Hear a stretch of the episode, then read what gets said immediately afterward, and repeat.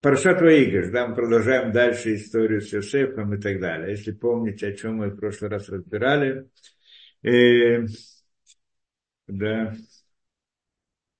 э, и что пришли э, братья Йосефа к, в Израиль, вернулись в Израиль и сказали Якову, что Йосеф жив, является царем Египте, и тогда, и более того, потом сказали, там эти оголот он увидел, да, колесницы, он увидел, понял, что Йосеф не просто он жив, а он также остался евреем, то есть остался верным идеям э, Якова, да, как он там намекнул.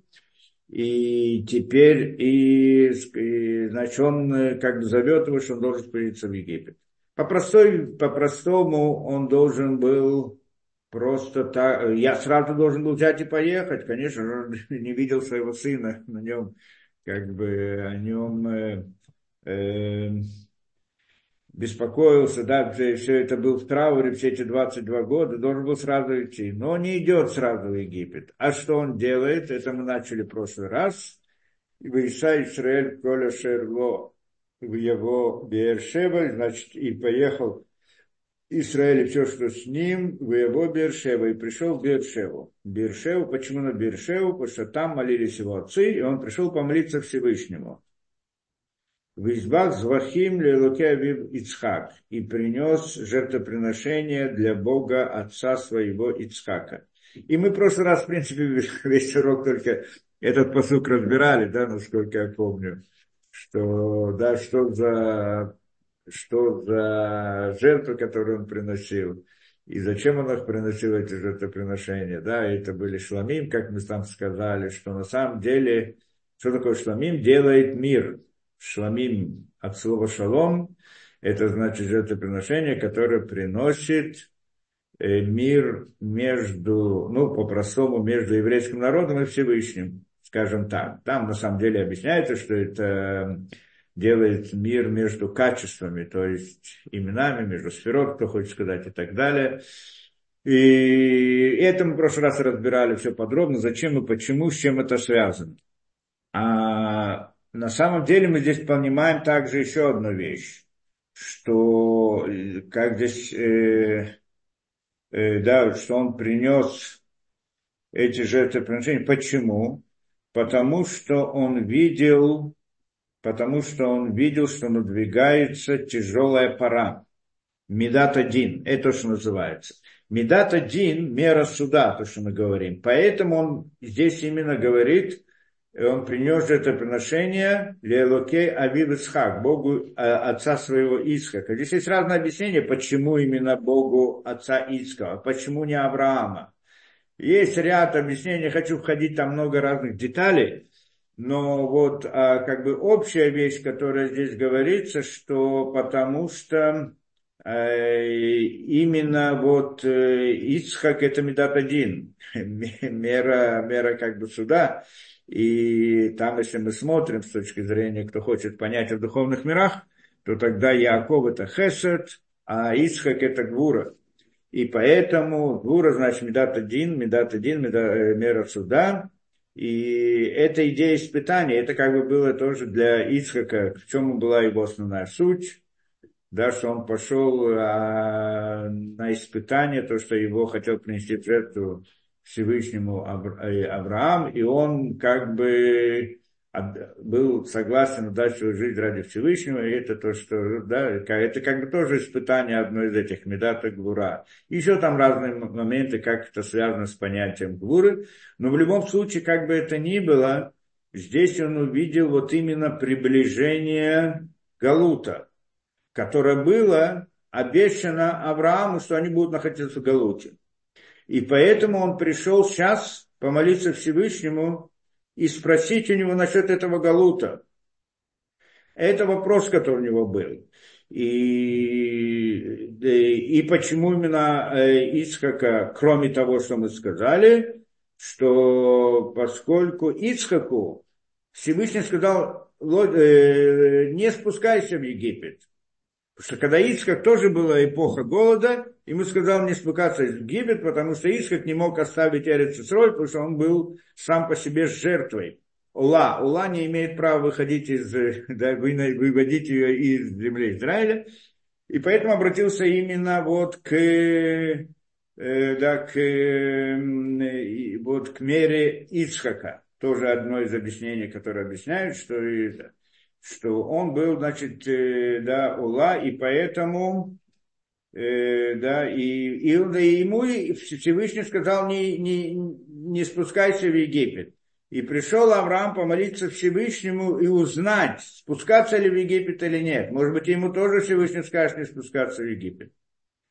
И, и, тогда, и поэтому принес здесь эти жертвоприношения, что эта идея, как бы обратно мы сказали, установить мир вот эти, да, что во время трудных испытаний и человек да, ощущает страдания, и как мы сказали, в этих страданиях в принципе служение Всевышнему – это вера Всевышнему в радости – да, так мы в прошлый раз разбирали идею радости, почему, зачем и так далее. И тогда Всевышний ему отвечает. Что он ему отвечает? И мы сегодня рассмотрим вот это, то, что отвечает ему как бы про, как это, в Йомер Луким, дальше это приводится в Йомер Луким для Израиля, говорит Всевышний Исроилю, Бемарота Лайла, видение ночи. Здесь тоже не будем ходить, что такое видение ночи в пророчестве. Здесь э, тоже разные понятия есть э, да, и видение ночи, то есть пророчество, и говорит ему, вы Йомер, и так ему говорит, Яков, Яков, два раза. Вайомер Нени говорит, вот я. Вайомер Анахи Акель э, э, Элокей Авиха. Я вот Бог Элокей Авиха. Значит, э, как это Акель Элокей Авиха? В я Бог отца твоего. То есть Исхака. Ну, к чему он обращался? Альтира Мирда Мицрайма. Не бойся спускаться в Египет. Килигой Гадола Симхашам. Потому что я сделаю тебя там большим народом. Прочитаем все, что он сказал, а потом разберем. Анухи Редимха, я спущусь вместе с тобой, Мицрайма, в Египет. То есть Всевышний говорит ему несколько вещей. Во-первых, говорит ему, не бойся спускаться в Египет. Потом говорит ему, я поставлю тебя там ки, поскольку я сделаю тебя там Асимха Лигой Гадол большим народом, там именно в Египте. Анахи Редемха, я спущусь вместе с тобой, Мицраима в Египет. Ванахи Алхо Гам Ало, и я подниму тебя, и еще раз там два раза написано подниму, и подниму поднятием, по-простому объясняется. Но, в принципе, два языка поднятия, что он выведет его из Египта. Весеп яшит ядо алинеха. И Йосеф поставит руку свою на глаза твои. То есть, э, что он умрет, и, значит, Йосеф его будет хоронить. Это, это, это, Вайоком Яков Бершева, Вайсу, и встал Яков с Бершева и пошел. То есть вот в этом заключается все, что как бы ему Всевышний сказал. Мы сегодня будем разбирать, что именно здесь Всевышний сказал, и весь смысл этих вещей.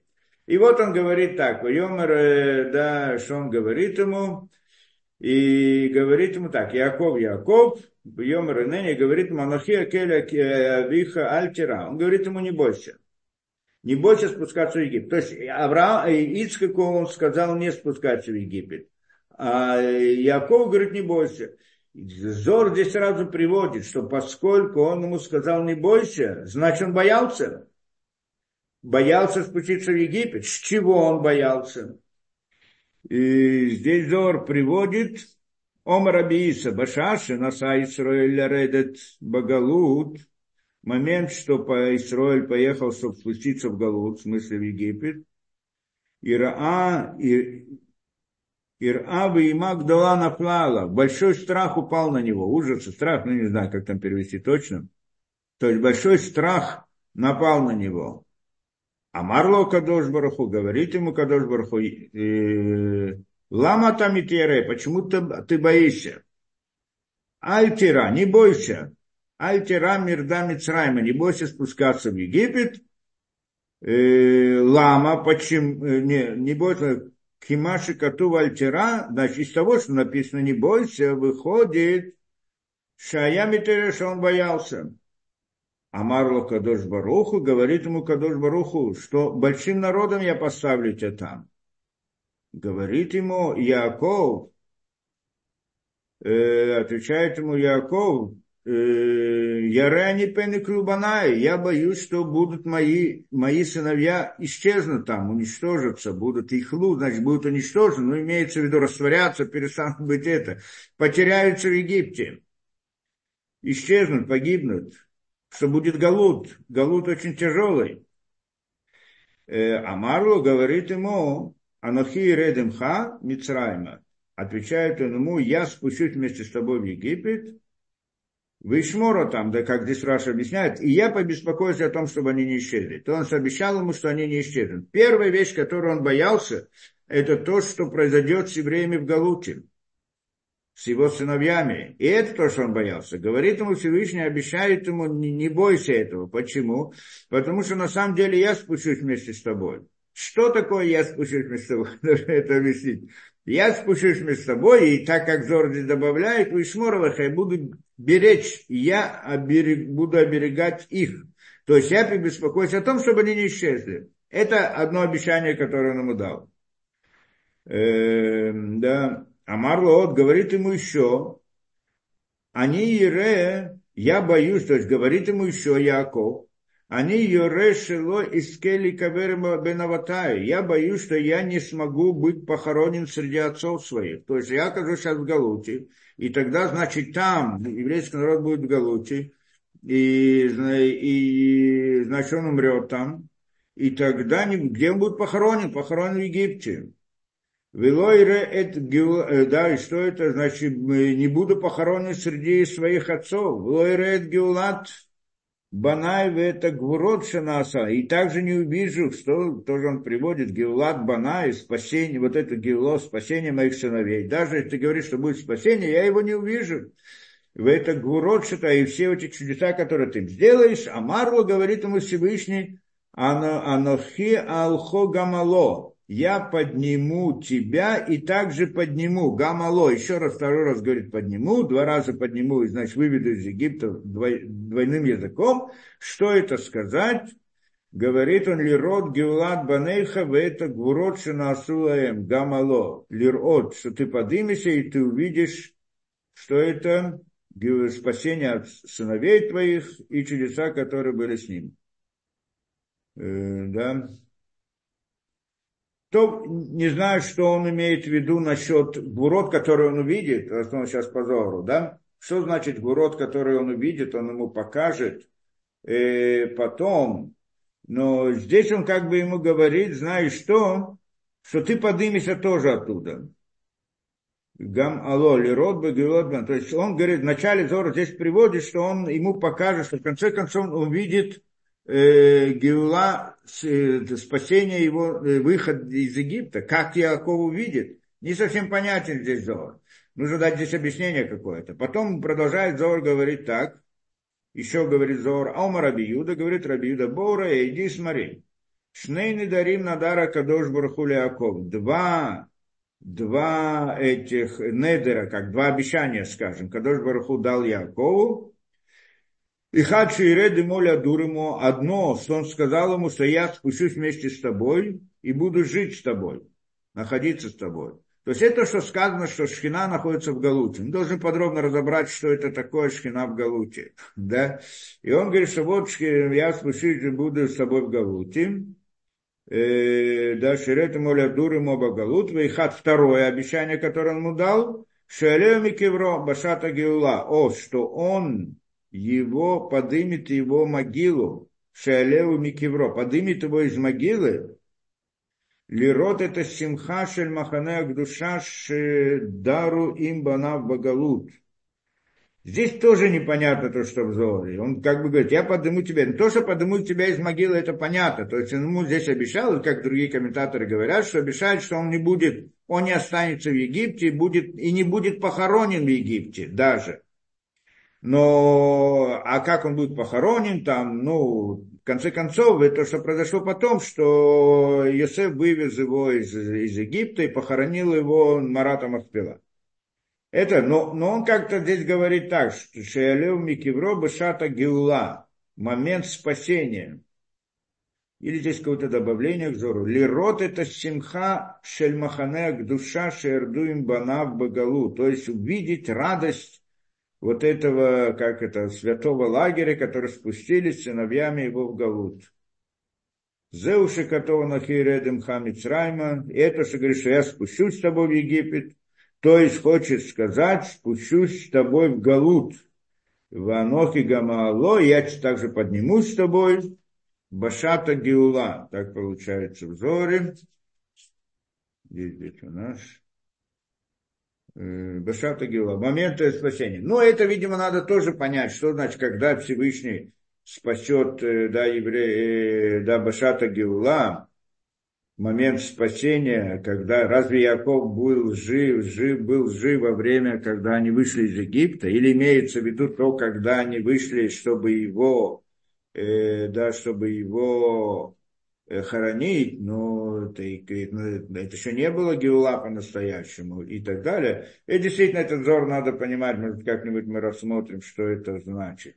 Но, в принципе, он ему здесь обещал, что он будет, э, не будет там похоронен в Египте. Это понятно. Да, может быть, Геула он имеется в виду в будущем, когда будет приход Машиха. Это, что он ему обещал, что он ему покажет, а не только вот, потому что э, Геула, который из Египта, выход из Египта, только первый этап выхода. На самом деле, а потом, когда приходит Машиха, это настоящий выход последний, возможно, имеет в виду вот именно вот это, что там он увидит, что будет оживление мертвых, он там, значит, увидит все это дело, если мы понимаем в таком смысле. Хорошо. Во всяком случае, что мы здесь сказали, мы говорим здесь так, что у него было э, две вещи, две, две вещи он испугался. Одно, что два, две, два страха, которые у него было. Одно, что он думал, что он э, да, что его потомство в Галуте исчезнет, потому что тяжесть Галута, которая будет, это да. А с другой стороны, ему, да, он боялся как бы от самом себе, что он будет похоронен там. Есть еще одно объяснение, э, что именно он боялся. Еще одна вещь. Он боялся, что Галут начнется именно с него. Он знал, что будет Галут для его сыновей. Но именно Галут с него, этого и он, он понимает, что сейчас Галут должен начаться вместе с ним, что он тоже будет в Галуте. Он спускается в Галут. Этого он боялся. Так приводит в. И тогда возникает вопрос, что значит он боялся? Он боялся, что окажется в Галуте, что ему будет трудно. Что, что значит он боялся в Галуте? Это мы должны понять. И, да, и здесь на это отвечает кто? Рав Захария, у нас 7 часов. Да.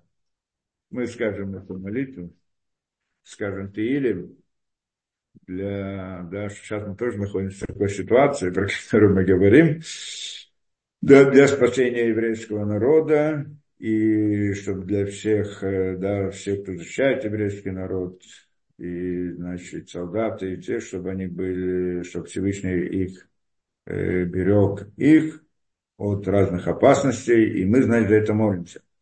Шильва Маалойс. Значит, 121 э, это Тилим. Шильва Маалойс. Исой Найле Орим. Миайн Яво Изри. Изри Миима Дойной Ойсе Шумаем Ворец. Али тен ля мой, ля мой траглехо. Али онум шоймрехо. הנה לא ינום ולא ישון שומר ישראל. אדוני שומרך, אדוני צלחו על יד ימינך. יומום השמש לא יככו, ויורח בלילה. אדוני ישמורך מכל רע, ישמור את נפשך. Адуйно и шмор церецков вехоми атова адуйлем. Э, значит, 130.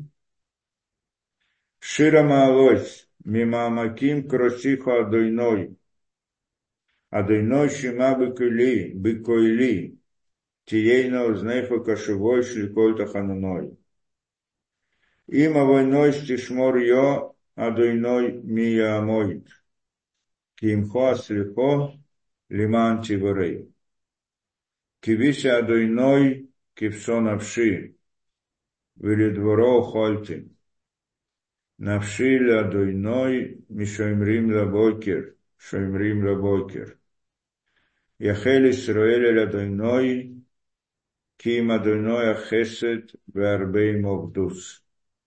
והוא יבדי את ישראל מכל אבוי נוסו. Значит, 91.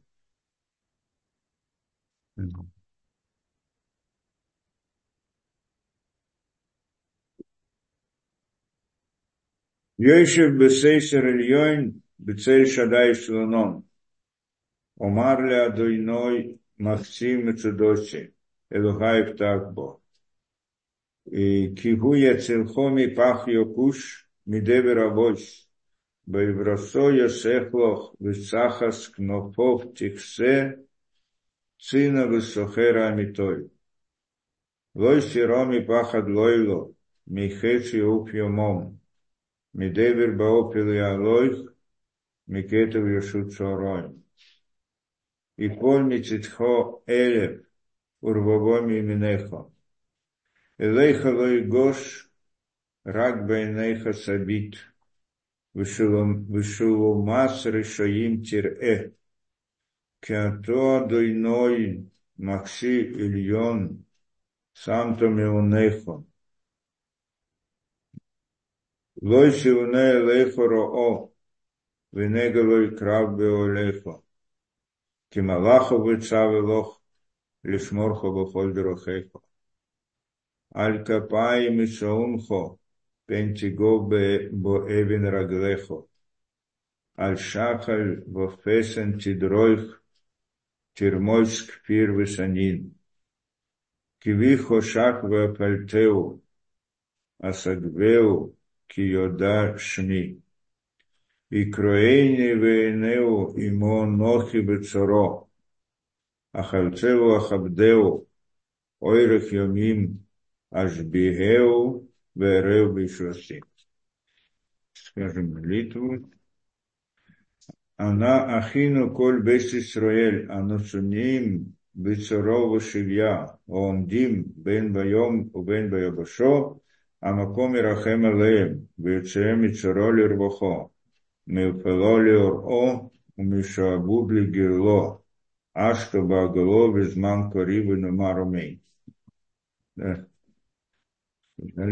Сейчас, секунду это. Да. Мы идем дальше.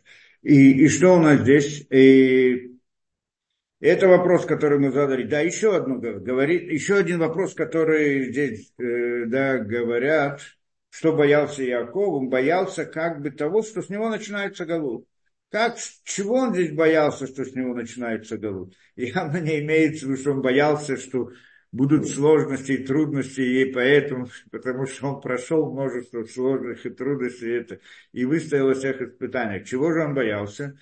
потому что он э, да, боялся того, что да, боялся того, что если Галут нужен также для, для него, то есть он тоже должен пройти Галут, значит он чем-то нецелостный. Потому что Галут, он нужен для того, чтобы привести к совершенству то, что, да, что именно таким путем. Почему именно таким путем мы сейчас начнем ходить в эту тему, что такое Галут, и как он приходит, и почему, и в чем его суть. Но он подумал, что тогда получается, что он несовершенен. Почему? Видимо, он что-то сделал не так. Этого он боялся. Он боялся, что он не целостный, что он несовершенный. И тогда говорит ему, и, и здесь объясняет это, Рабейну Бихай объясняет интересную вещь, чем посмотрим. Да что объясняет.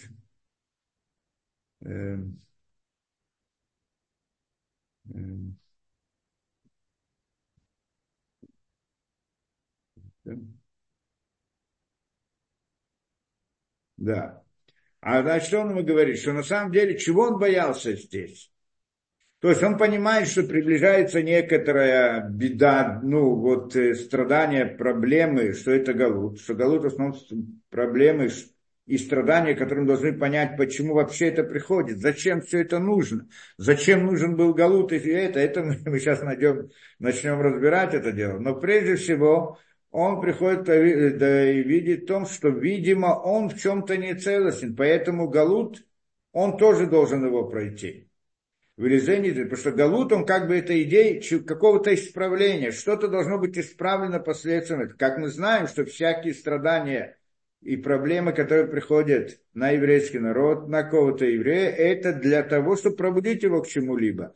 Для того, чтобы исправить что-либо, что-то изменить, что-то сделать. Значит, он в чем-то нецелостный. И говорит он так, что он, что он опасался? Он опасался, что когда он, э, да, что когда он взял благословление, э, когда он взял благословление э, Исава, он как бы пришел к отцу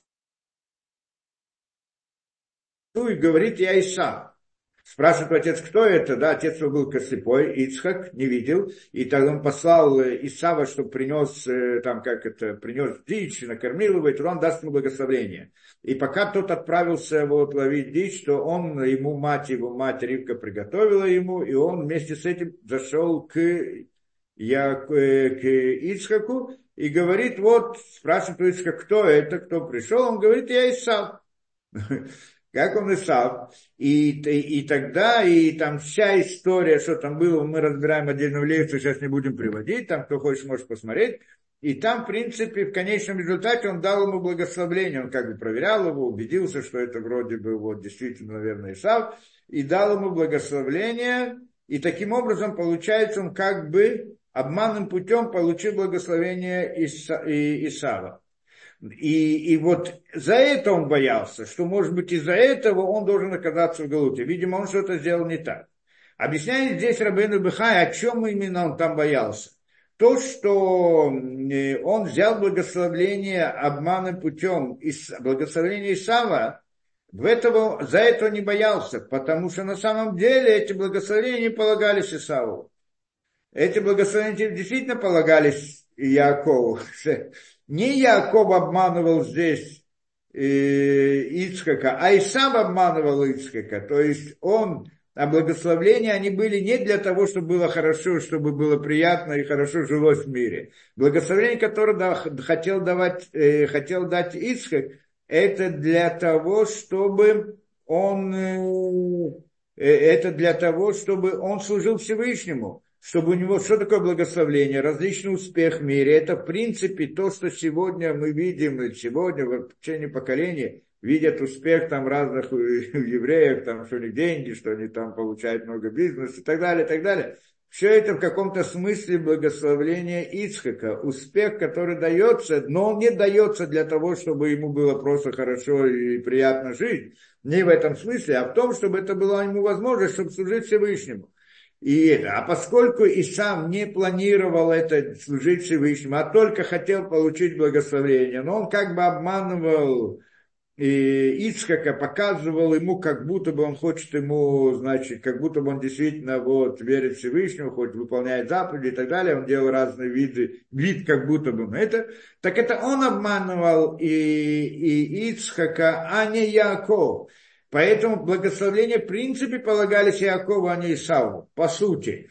И, и впоследствии, когда он боролся там с ангелом, с ангелом Исава боролся, то там действительно тоже было, э, когда он, да, что там ангел Исава признал ему, что эти благословления принадлежат ему. Так с этим этого не боялся. Что он боялся?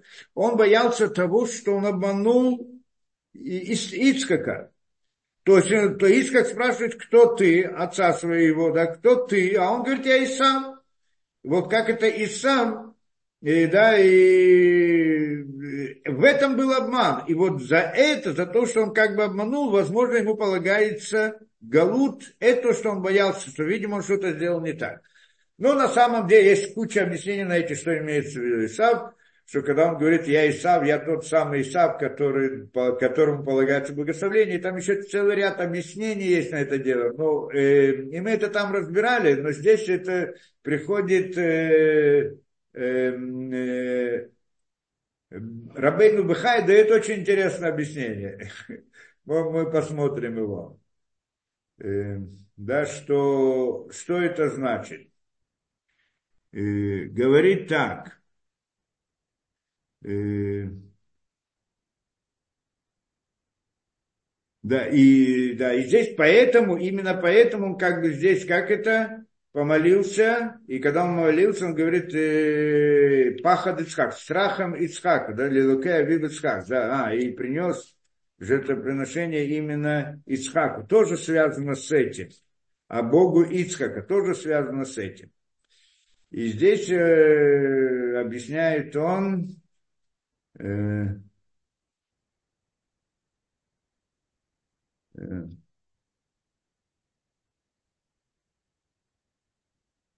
Да. Где у нас это? Медот один.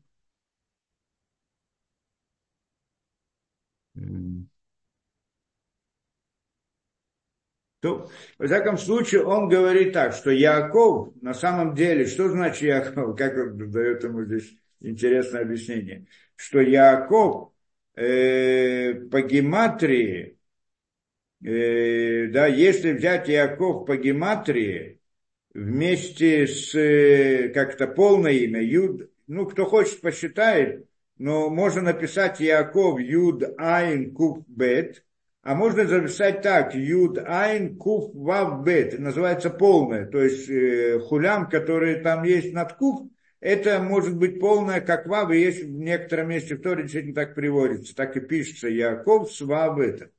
И говорит он так, что на самом деле, если взять два раза Яков вместе с Вав и посчитать его гематрию, то есть численное значение слова Яков, Свав два раза, то как раз таки получится Исав. Айнц, да, сколько это Исав, и, и да, Исав это э,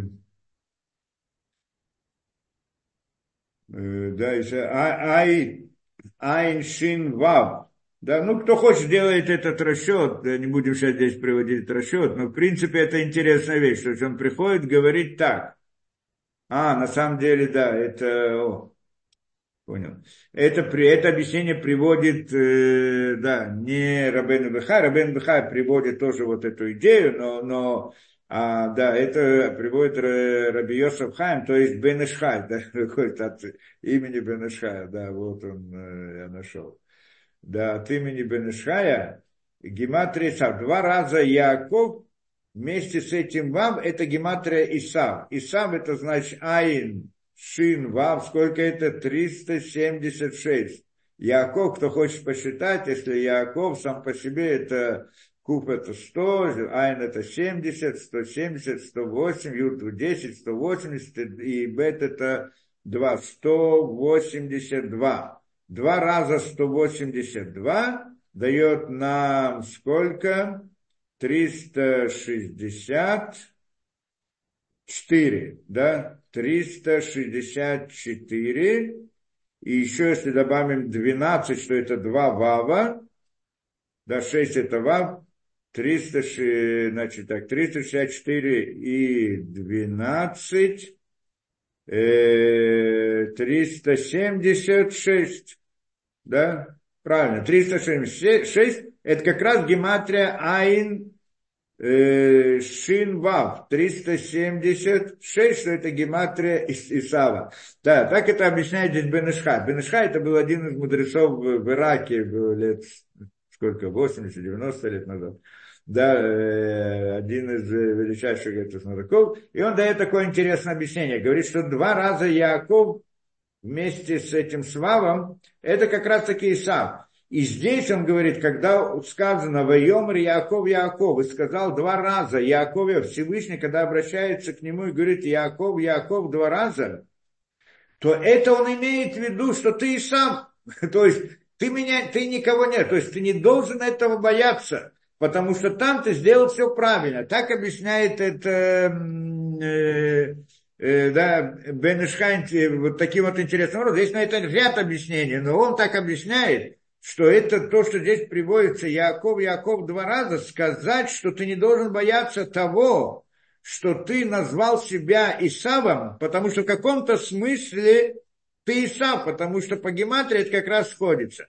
А здесь не написано Свавом, так он говорит, что есть там разделение в Таамим между этими двумя словами Яков и Яков, об этом тоже ряд да, комментарий, что я каждый раз, когда говорится Авраам, Авраам, Яков, да, Авраам, Авраам, и там еще это обращение Всевышнего, Шмуэль, Шмуэль, есть также обращение Яков, Яков, и есть еще Моше, Моше. Но там нет разделения в Таамим, а вот Яков, Яков есть разделение Таамим. Нет, не, э, какое разделение? Там, есть там, там такая палочка между двумя Яковами. То есть говорит нам раздел, разделить. Ряд объяснений на это дело есть. Да, у Муше нет этого разделения, потому что Муше был целостный полностью, а Яков, у него было это разделение. Почему? Потому что вначале у него не было пророчества, потому что Иосиф потерялся, и сейчас Иосиф оказался, у него есть пророчество. Поэтому два раза Яков сказать, первый уровень один уровень, второй другой уровень, и поэтому есть палочка между ними. Это то, что обычно объясняют и так далее. Но, но здесь он говорит дополнительную вещь, что эта палочка, это есть то самое вам. И она относится к обоим Якову, поэтому можем здесь считать Яков, два раза Яков вместе с этим валом, тогда у нас получается гематрия Исав, и поэтому не можем беспокоиться. Очень интересное объяснение такое само по себе, как такое каббалистическое, да, кто хочет, потому что там гематрия, конечно, кто-то может спросить, причем здесь гематрия, как гематрия здесь дает ответ на это, но на самом деле мы знаем, что гематрия каждого слова, это его характеристика в более глубоком под, э, как это, э, такой под смыслом, да, по, э, более глубокий смысл каждого слова, мы разбираем это в гематриот, не будем сейчас ходить почему и как, но в общем-то гематриот еще ряд вещей, которые мы находим более глубинный смысл в Торе, это посредством этого. Так это значит объясняет он. Во всяком случае, у нас здесь возникает вопрос сам по себе, вот этот вот, да, как бы это то, что он первый боялся, он боялся, что, да, что он сделал что-то не так, и вот этого он опасался, как объясняет Бенешхай, объясняет нам, э, что говорит, нет, этого нет здесь у него, тебе, Всевышнему отвечает, Яков, Яков, нет, ты этого не должен бояться, потому что ты действительно Исав, ты не обманул э, Ицхака в этом смысле. Теперь, э, а э, другое, то, что он боялся, что его потомство будет в Галуте, и, и, и, и потеряется там. Это ему, значит, отвечает Всевышний, что я спущусь вместе с тобой и так далее. Мы должны понять эти вопросы, эти ответы. Сейчас мы посмотрим Орахаем. Орахаем задает, значит, эти вопросы и дает нам ответы. Мы сейчас постараемся разобраться в них. И говорит нам Орахаем так. Мал Мурашаяш, в чем страх был у Якова спуститься в Египет? В чем страх? Вы Мура Галут, если мы говорим, что это Галут, именно Галут, это значит, этот был страх у него, что он войдет в Галуте. Так что, э, да, Май Каваната Шембамрот, тогда почему Всевышнему говорит не бойся? Как ему говорит Всевышний? Не бойся. Что значит не бойся? Да, Э, как говорит это, Йомара, э, говорит ему Всевышний, что Альтера Мицрайма, не бойся спуститься в Египет. Киригой Гадола Симха Шам, что я поставлю тебя там большим народом. Во-первых, говорит, что это за ответ? Если он боялся, он боялся того, что его дети окажутся в Галуте, его потомство окажется в Галуте, они там пропадут в Галуте, не подымутся, не выйдут оттуда. Так он говорит, не бойся. Что значит не бойся? Если не бойся, что не будет Галут, это не так, потому что Галут был и будет, и он понимал, что он будет. А, а тогда что именно? Тогда он говорит ему, Киригой Гадола Симхашам, что я поставлю тебя там большим народом. Ну так что? Что это за ответ, что я поставлю? Так говорит э, Орахаем. И что за ответ том, что я поставлю тебя большим народом. Ну, будет много. Это больше ответ для фараона. Почему? Что у фараона будет много рабов. Что, что это спасает, что это меняет, что я поставлю тебя, сделаю там большим народом. Это надо поднять. И это то, что спрашивает Орахаем. Конечно, дальше есть э, а следующий посыл, он говорит, я спущусь вместе с тобой, подымусь вместе с тобой. То есть я действительно спущусь, и я выведу это, Хорошо, это тоже Урахайм объясняет дальше этот ответ, что это ответ действительно ответ, но все равно что здесь добавляет в этом ответе, что он говорит, что я поставлю тебе большим народом. То есть то, что я поставлю тебе большим народом, тоже как бы ответ Якову. Что вот ты, да, я, ты, ты боишься спуститься в Галут, не бойся, я сделаю тебя большим народом. Что он ему хочет сказать здесь? И объясняет он дальше, да, Каваната Катува лицад Маши Катама да, вот киник жирак жирата галута лейм диктива. И говорит он ему хочет сообщить одну вещь, что на самом деле, что, что это первое, то, что в принципе Яков знал, говорит ему, что здесь есть Гзирата Галут, постановление Галута, что ты должен спуститься в Галут. Почему?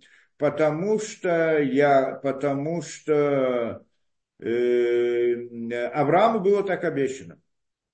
Аврааму было обещано, было, был союз с Авраамом, и, и в этом союзе было сказано «Гере зареха бэресалаэм» изгнание будет потомство твое в земле не своей, 400 лет и так далее. И вот сейчас пришло это. Это то, что, в принципе, Всевышнему говорит. Что он ему говорит? Ты спускаешься в Галут не потому, что так это, как это, наказание, да? А для того, чтобы выполнить вот это вот, э, да, как это, обещание или постановление, как мы его назовем. То, что было сказано Аврааму, вот это гзира, гзира, что придет, что спустится, да, будет Аврааму, что Авраам будет в что его потомство будет в. Для чего?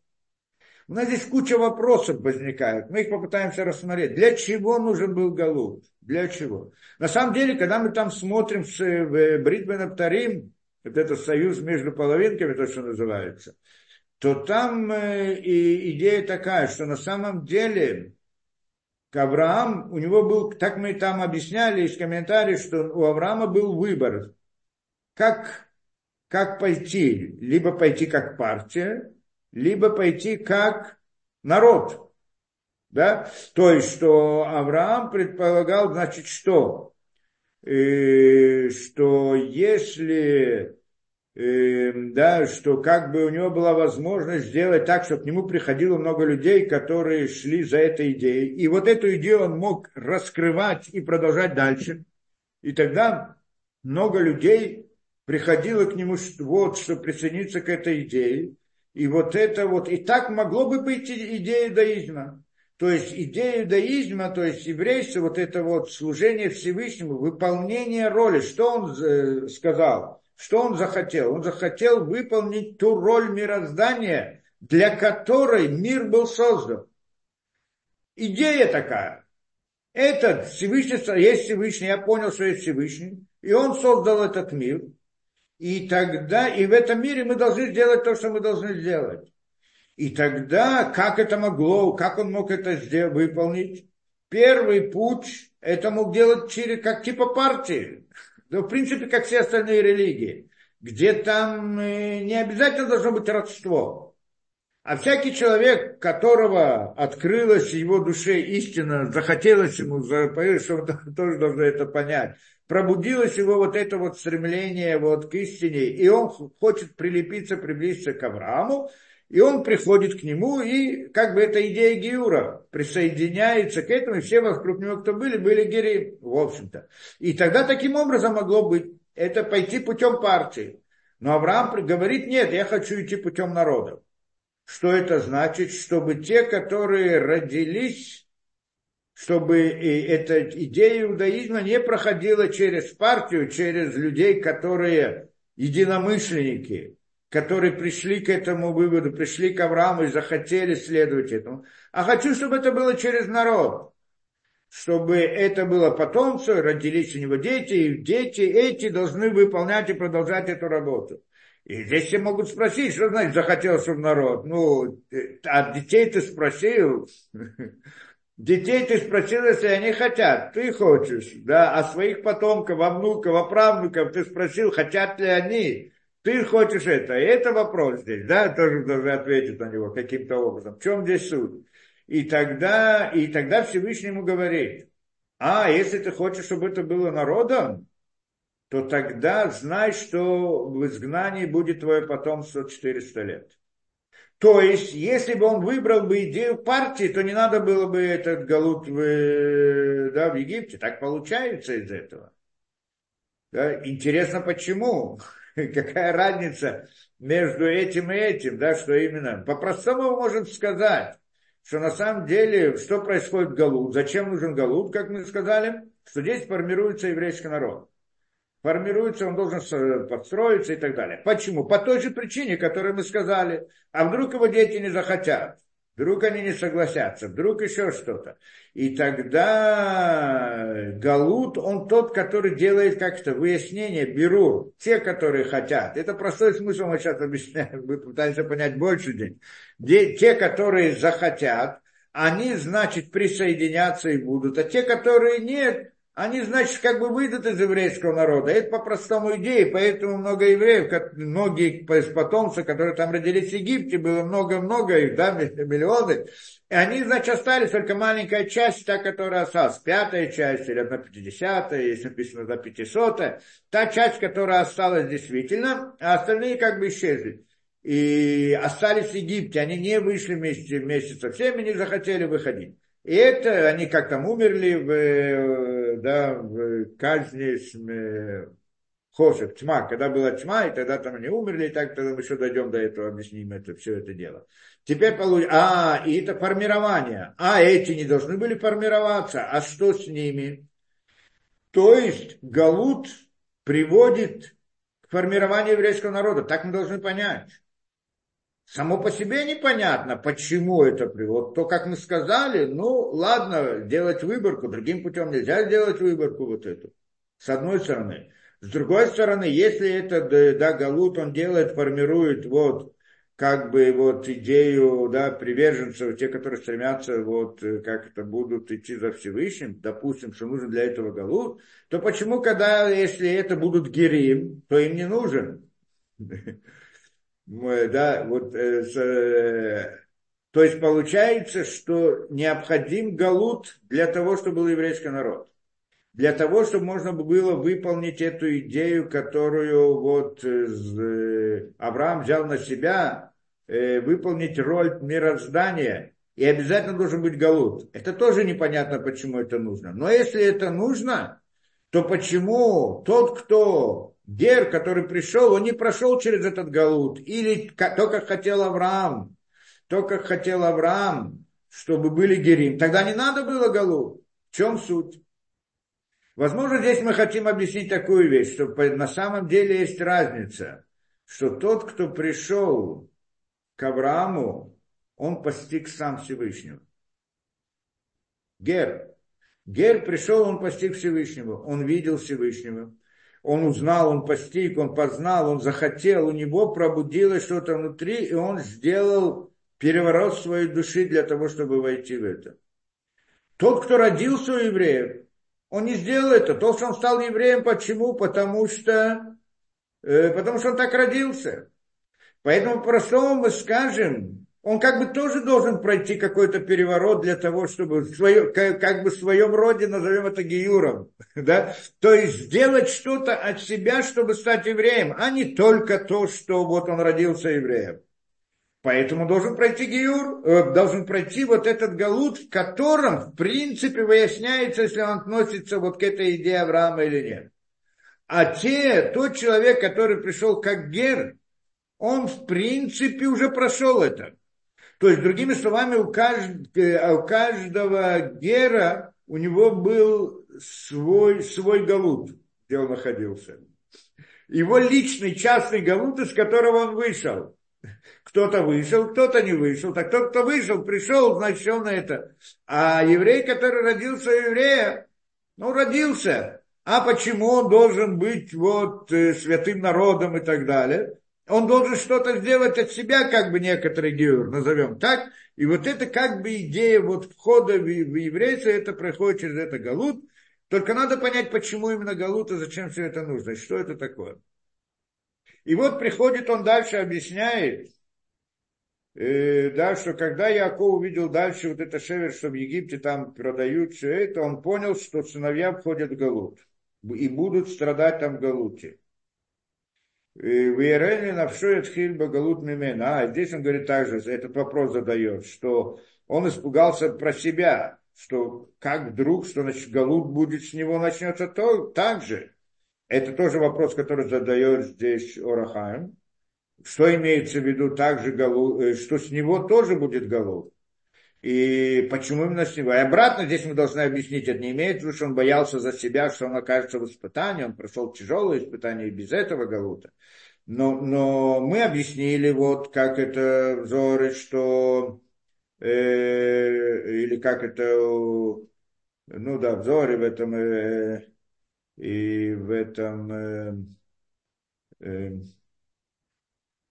да, как мы его называем, да, Рабейну Бехае, о, да, они это объяснили, что эта идея, что на самом деле он должен был спастись, не даже он боялся, что он в чем-то нецелостный, несовершенный, и поэтому, да, это тогда Всевышний говорит, нет, ты целостный, совершенный.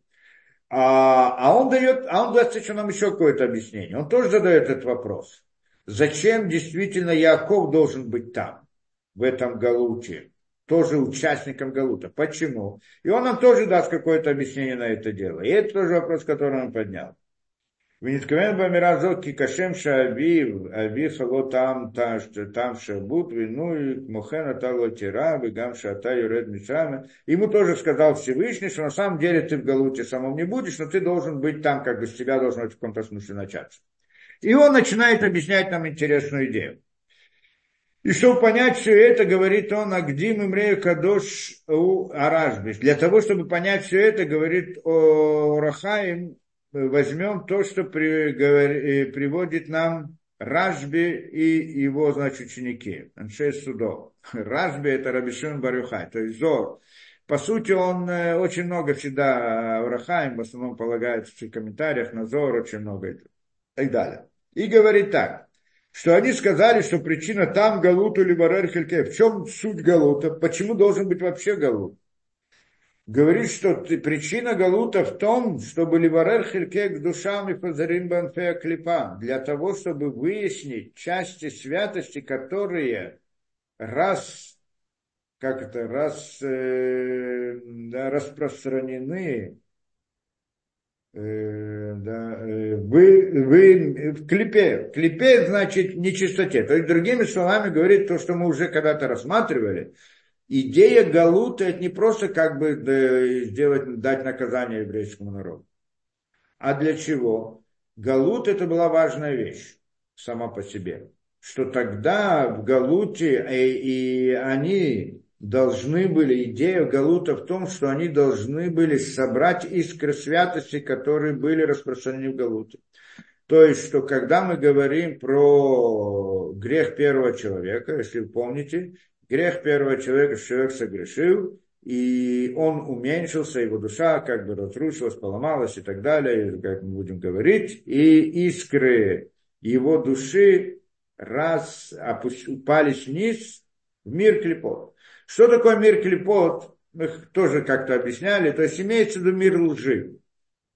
То, что мы находимся, это вот мы сегодня хорошо, чтобы понять, что такое мир клепот, это, да, нам не так трудно это понять. Мы можем посмотреть на мир вокруг нас, что мы находимся в мире клепот. Мир лжи – это интересная вещь. Вокруг все, что мы видим сегодня, сегодня, и вообще протяжении этого, да, видим э, весь это, да, всякую, да, мир лжи различный там, ну, наша история особенно, в Советском Союзе у нас это было что, идея там коммунизма, идея там, как счастье всех народов, и как бы добра и так далее. На, на самом деле это было зло. Но всякое зло для того, чтобы его можно было э, как бы выдать, да, для того, чтобы его приняли люди, его нужно выдать как добро. И это, что делали все вот эти, те времена, вот наши времена, когда это бы были, там, идея коммунизма и так далее, то есть приходят и говорят, есть здесь добро, какое добро, там, хорошо для людей, там, делать то-то и то-то и так далее, знает, кто знает, что там, и коммунисты говорили о том, что мы придем к, да, к светлые идеалы, справедливости, счастья, и там все, что набор, целый набор этих, да? Но на самом деле это зло. Только что оно как бы скрывается за этой вот, э, за картинкой якобы добра. То есть получается вот эта идея якобы добра, это искра истины, которая внутри лжи. То есть вся идея построена на лжи. То, то есть зло хочет, хотят представить добро. Для того, чтобы зло представить добро, добром, нужно, чтобы была какая-то искра добра, добра внутри нее, чтобы ее показать, что вот она вот добро, и поэтому все остальное, что мы говорим, это добро.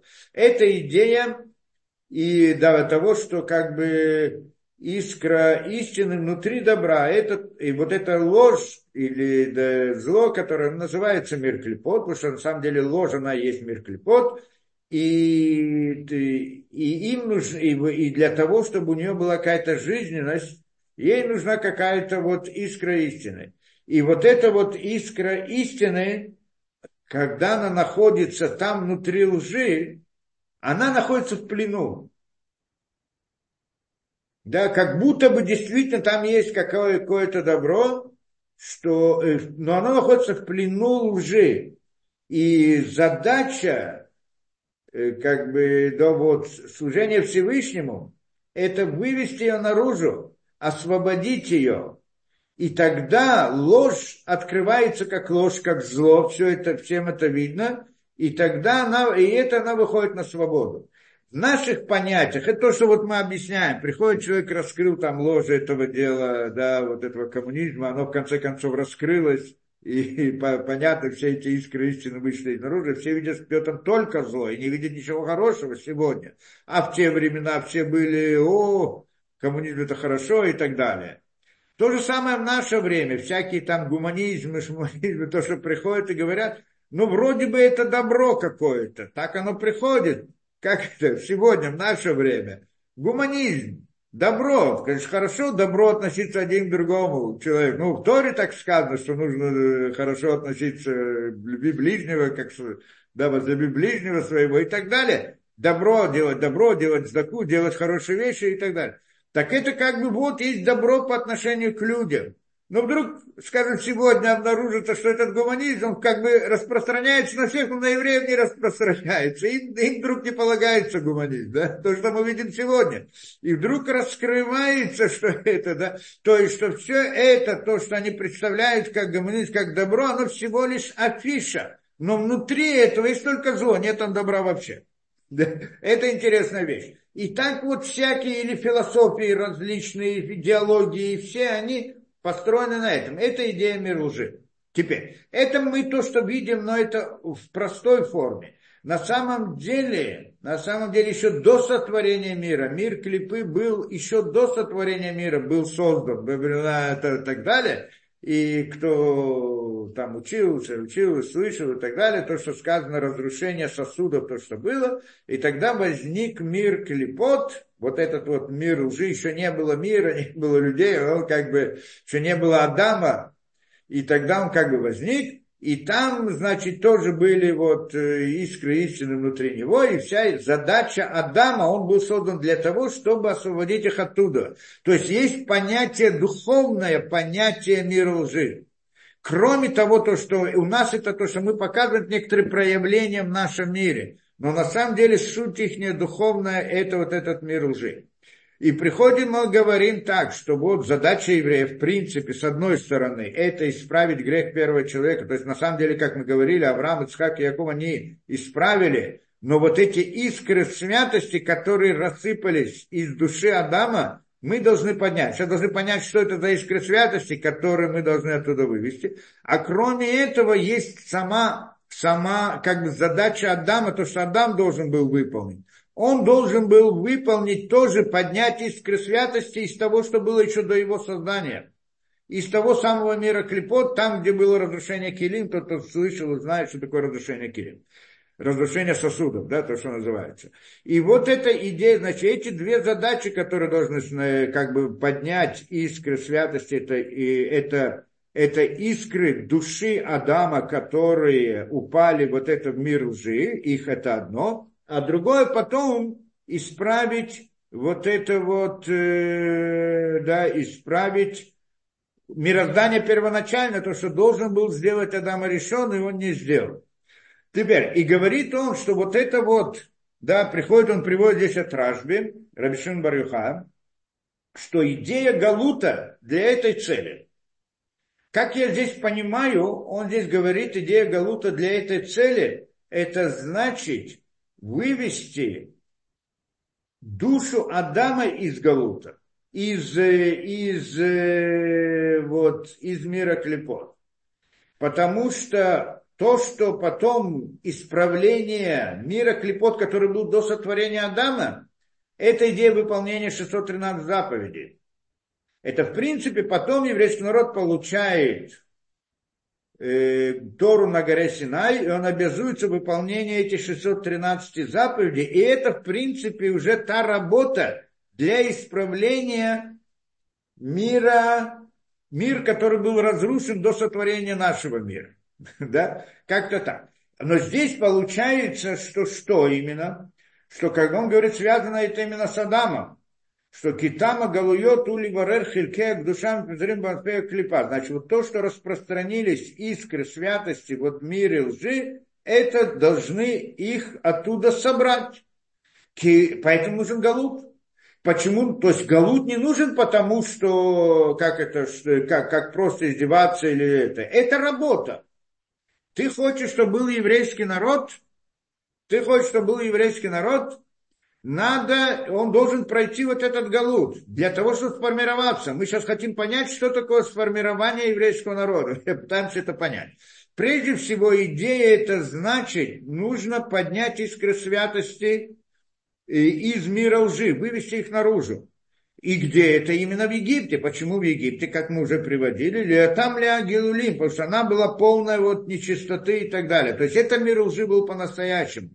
Обратно, если мы сравниваем с нашим миром, с нашей, то многие сравнивают то, что было в Египте, это как в Советском Союзе было у нас, да, то, что вот это вот, ну, это не в прямом, не в полном смысле, потому что там было в духовном смысле намного более сильно.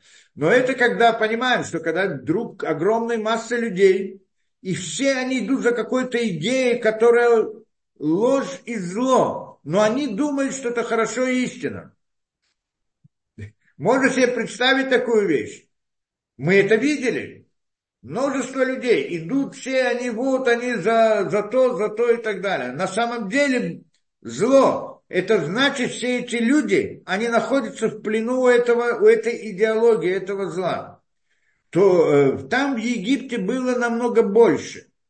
Это идея нечистоты называется, духовной нечистоты. Когда, идея, когда человек идет за какой-то идеей, лживой идеей, которая думает, что это истина и добро, это значит, потому что человек не идет за плохими вещами. Человек думает, я не, человек не, не скажет, я хочу зла. Человек, всегда, хочет добра, потому что это у него душа внутри него горит. И он хочет добра. Только он находится в обмане. Вместо добра ему подставляет зло и рисует его, как будто бы это добро. И, и, и когда он в это верит, в этом уверен, в этом поглощен, этим поглощен, то он находится в мире, он находится во власти мира лжи, то есть находится в плену мира лжи. Это то, что мы видели в Союзе, это, что сегодня тоже можно проследить у разных, кто хочет это, да, что как, как с таким человеком можно разговаривать.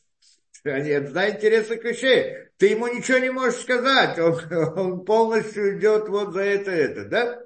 В Египте было намного сильнее, что там вот эта вот идеология, у, у них не просто была идеология вот то, что примитивное, то, что там у коммунистов, то, что сегодня гуманизм, это, это как на уровне лжи очень примитивная идеология. А там она была очень сложная, очень непростая, потому что все было построено на силах на духовных силах, что они колдовства и различных действий и так далее, что это тоже они, и да, вот как бы э, э, люди, они были под властью вот этих вот сил колдовства, мистики. Мистика – это одна из вещей, когда человек стремится, ему уже хочет мистику. Само его желание, стремление, понимаете, это идея вот да, что он тоже находится в каком-то смысле плену. Он думает, что что посредством этой мистики он что-то там достигнет, что-то добьется власти, влияния, я не знаю что.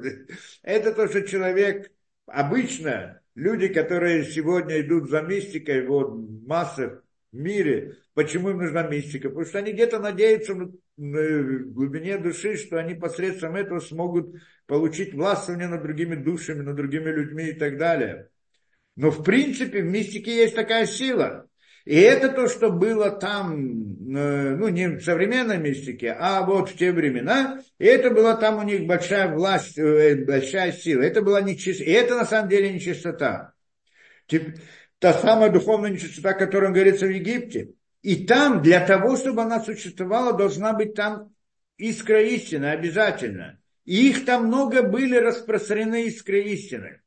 И, видимо, как он им говорит, что это за искры истины, это душа Адама, как я понимаю. Сейчас посмотрим. Кирере, гора, хатума, кирбаха или как душа. Говорит так, это правило, что чем больше есть нечистота, тем больше иск истины внутри него. Да, чтобы оправдать эту вещь, понятно, да? Тем более хитроумное объяснение, чтобы оправдать зло и сказать, что это добро. Визая мием шихатада. О, так он приводит. И это было с момента рождения Адама.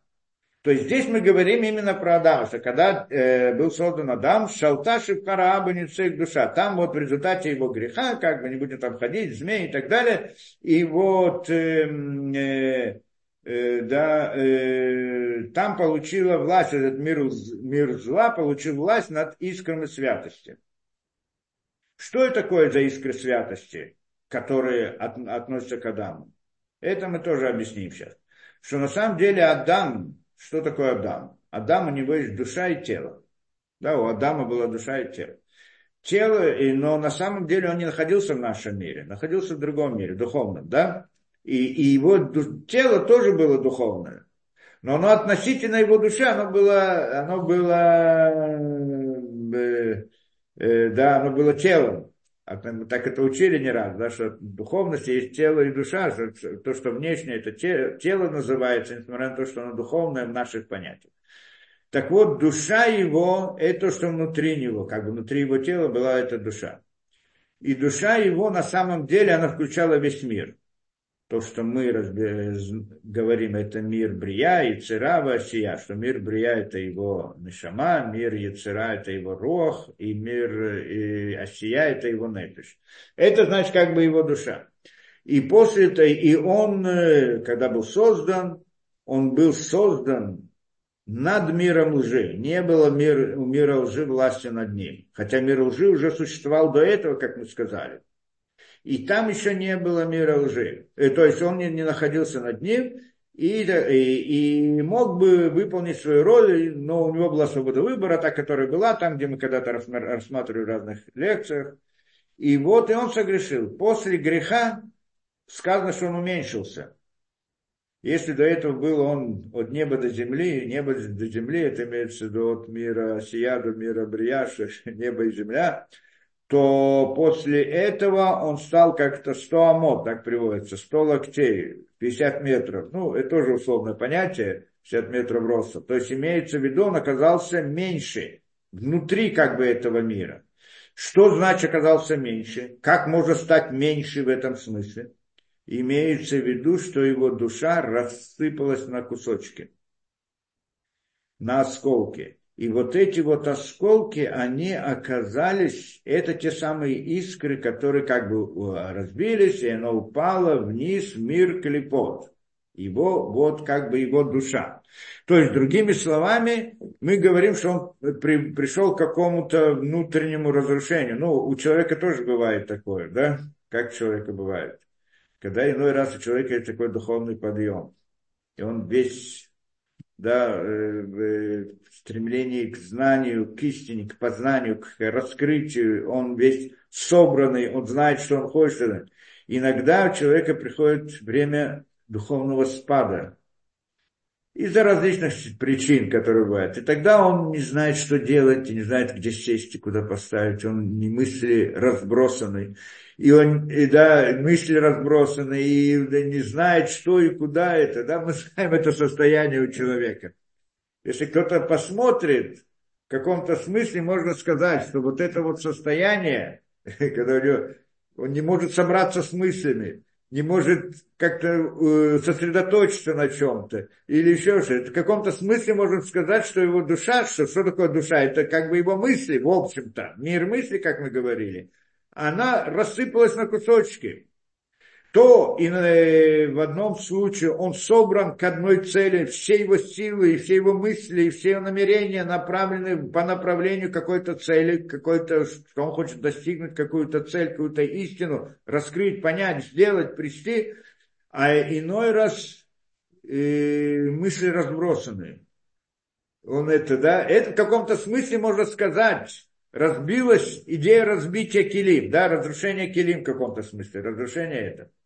Это то, что мы видим также, ну, параллельно как-то можно понять, Адама решен, что он, когда он согрешил, как бы оказался в таком состоянии. И тогда, значит, э, да, и тогда и такому человеку, который сейчас находится в состоянии духовного спада такого сильного, то тогда и может пойти за разными глупостями, делать разные глупости. Что значит делать разные глупости? Это значит, что он сейчас оказывается в плену вот, лжи. Он думает, что это добро, хорошо, а на самом деле, да, что он не смотрит на глубину, у него не собраны все мысли, не понял, да, какая-то искра, да, скажем так. В каком-то смысле можно это понять. И вот, значит, искры его души, они как бы упали в этот мир клепот, и теперь надо, и говорит он, что и там, где мир клепот наиболее тяжелый, оттуда именно надо, э, их нужно собрать. Их нужно собрать. Почему собрать? Потому что задача Адама, он правильно, он должен был выполнить свою роль и не выполнил. Но он ее обязан выполнить в любом случае, все равно выполнит. Только если он тогда мог это выполнить за один раз, то есть ему было несколько, там, э, час, это за час было до вступления в субботу, если бы он продержался бы на этот час, то наступила бы суббота, и туда все, он дошел бы до совершенства, и мир привел бы к совершенству и так далее. Но он и нарушил это, не сделал, не устоял в испытании, почему мы разбирали там подробно, и тогда, но, но, но задачу он обязан выполнить. Только эта задача теперь распространяется на 6 тысяч лет что эти шесть тысяч лет он должен ее выполнить. Только если до этого у него была, вся его душа как бы участвовала этого, в этом, и он был вместе как один человек, то теперь его душа разбивается на искры, и каждую эту искру получает отдельный человек. И тогда получается у нас как-то много людей, но душа ихняя относится к Адаму, только искры души Адама находятся в них. И теперь они должны, значит, выполнить эту роль Адама. Так все вместе они как бы есть Адам. Все те люди, в которых вот искры души Адама, они как бы являются Адамом, и они сейчас должны пройти и выполнить эту вещь. Теперь союз Авраама, Всевышнего с Авраамом, то, что он заключил с ним, и говорит, что, да, что из тебя выйдет народ, который выполнит ту самую роль. Какую роль? Роль Адама. Во-первых, исправить его, а с другой стороны, выполнить его роль. Для этого надо прежде всего собрать все эти искры святости души Адама в одно, и они потом должны делать то, что должны делать, как одно целое. И тогда, как одно целое, приходит Авраам, чтобы, чтобы у него вышел народ – Теперь этот народ, он должен включить в себя все эти искры святости, и тогда и выполнить, и, и закончить это выполнение этой задачи, которая была возложена на Адам.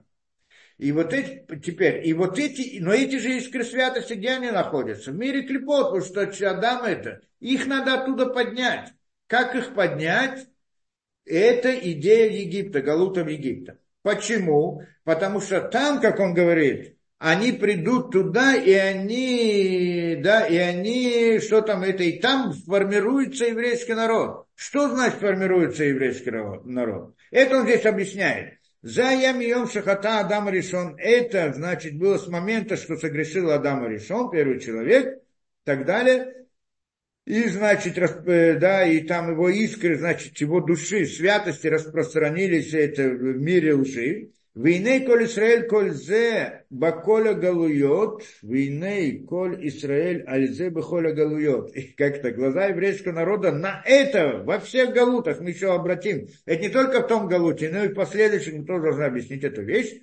Особенно в галуте египетском. Восипу Ламар и добавили и сказали интересную вещь. Это значит, Рабишин Барюхан приводит. Киама Йоцеми Эрец Мицраем, что народ, который выходит из земли египетской, а умедаляр Синай, и который стоял там на горе Синай, Уаам Шая Шавуй Батоха Клипот Мицраем. Это тот самый народ, который был под властью в плену в мире Клипот в Египте. Тот народ, здесь мне интересную вещь говорит. Тот народ, который вышел из Египта, кто это, что это за народ? Туда вошли 70 человек, по, э, как это, потомство Якова, 70. Вышли оттуда, ну, 6, несколько миллионов, 600 тысяч, да, взрослых мужчин, тогда это несколько миллионов. Теперь, получается, кто они такие? Говорит он, где, а это, это, кто они такие? Э, да, это народ, который вышел, там стоял из, из земли египетской, Уаам Шаяшу, это тот самый народ, который был внутри клепот Египте. То есть получается, что когда они там были в Египте, и у них было вот эти, э, ну, чудеса, было огромное размножение, очень сильно они рождали по, по, по 6, по 16 детей за один раз. Там, говорит, 210 лет, за 210 лет сколько можно было да, сколько можно было из 70 человек получить, это кто делает расчеты. Мы делаем, я делал когда-то расчет, там не доходит до этого, даже если мы, это, да, 210 лет, несколько поколений, да, а, э, но только чудом могло произойти так, чтобы они могли размножиться настолько. То есть, получается, там у них рождались дети. И вот эти дети, на самом деле, а их вышла только пятая часть, а значит, родилось намного больше. И вот эти вот, так он говорит, те, которые вышли, тот народ. Что это за народ? Это те, чьи души были внутри в плену клепот. Получается, чтобы эти души, вот, еврейского народа, евреев, народа, который там возник, они э, вышли и были освобождены из мира клепот. Вот из того самого, там, в Египте, Египет это мир, мир лжи. И получается, что каждое рождение ребенка там это было выход какой-то искры души Адама. Потому что что оказалось в плену, мы говорим про душу Адама. Душа Адама. И теперь, когда рождение каждого, каждого там э, ребенка у потомков Авра, э, Якова, он получал не обычную душу, а душу, что это искра из души Адама. Что такое обычная душа, тоже надо понять. Во всяком случае, он получил душу из... Да, это его душа, это искра Адама. И тогда их рождается очень много, и получается народ. Народ, значит, он включает в себя всю душу Адама. Это имеется в виду. Все искры сколько искр в душе Адама, мы еще должны прийти к расчету, попытаться, если у нас хватит времени, попытаемся понять эту идею, что значит, сколько искр, какие искры, откуда они приходят, про что мы здесь говорим. Но во всяком случае, вот эти вот, те, которые там родились, они не просто так родились. Человек рождается в результате чего? Что, да, э, мужчина и женщина женятся и делают зивук, и рождается ребенок. Это естественное явление, как природное явление. У животных тоже так же происходит. Вопрос, какая душа будет внутри него. И это был заключен союз Авраама со Всевышним, что я хочу, чтобы из моего народа, то есть из моего потомства, вышел вот тот знает, народ, который будет служить Всевышнему. Чтобы это шло путем народа. Что это значит? Это значит, что Всевышнему говорит, я заключаю с тобой союз как бы вот в этом. Что это значит? Это значит, что каждый, потом, каждый ребенок, который родится в его потомстве, он получит душ, душа его будет из вот этого, из искра душа Адама. И это был союз со стороны Всевышнего. То есть, потому что на каком основании родился ребенок, так как кто сказал, какая душа, откуда душу он получает. Так говорит, это я с тобой заключаю союз, говорит Всевышний Аврааму, что тот, кто родится вот там, при формировании еврейского народа, потому что там еще вопрос, да, до какого времени, создание еврейского народа, это значит, что у них будет душа, это искра Адама, души Адама. Это, это, был, это была идея союза. И поэтому они должны были там родиться много, они родились много, и они, то есть все, почему именно в Египте? Да, потому что Египет место э, нечистоты духовной, то есть мир лжи. А душа Адама разбилась на искры и оказалась внутри мира лжи. Поэтому, если ты хочешь, чтобы твой народ, чтобы э, там родились и получили душу Адама, они должны, каждый из них должен как бы поднять искру из мира лжи, это его душа. Понятно, да? Получается у нас душа Адама. Душа, вот эти вот евреи, те, которые там родились в Египте, многие из них, вот те, кто родились, они получили душу, и да, душа их не была из тех самых искр Адама. А что мы говорим в других народах? Мы когда-то это объясняли, эту идею. Другие народы, скажем, получают душу, что это не из души Адама, а скажем, из тела Адама, там есть несколько принципов объяснить. Скажем, тело, что такое тело? Это оболочка, это то, что, чем тело отличается от души. У человека чем тело отличается от души? Что душа – это суть его, суть его действия, его цель, его смысл жизни определяется его душой.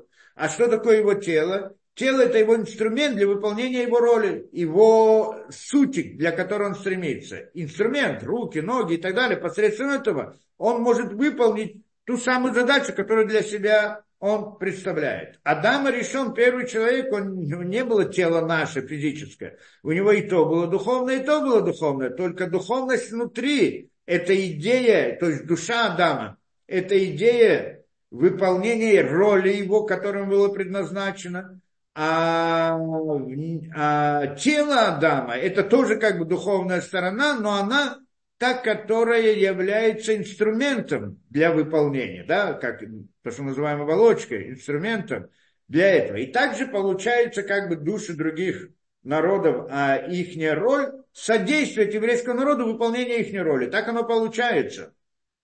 Да, как мы это всегда разбирали. А только что вопрос, здесь, здесь куча вопросов возникает. Может ли душа вдруг, что это значит, один предназначен быть таким, а другой предназначен другим, может быть, он хочет быть таким, другим. Вопрос, есть ли у человека свобода выбора перейти из одного состояния в другое, это интересный вопрос, сам по себе надо рассмотреть. Во всяком случае, вот это, да, это, это что говорит здесь, э, да, Орахайм, что вот этот народ, который там возник, родился, он, это, это искры святости, которые вышли из мира лжи, что там это в Египте, в духовном смысле. Ну, потому что они-то приходят из духовного мира, сами души.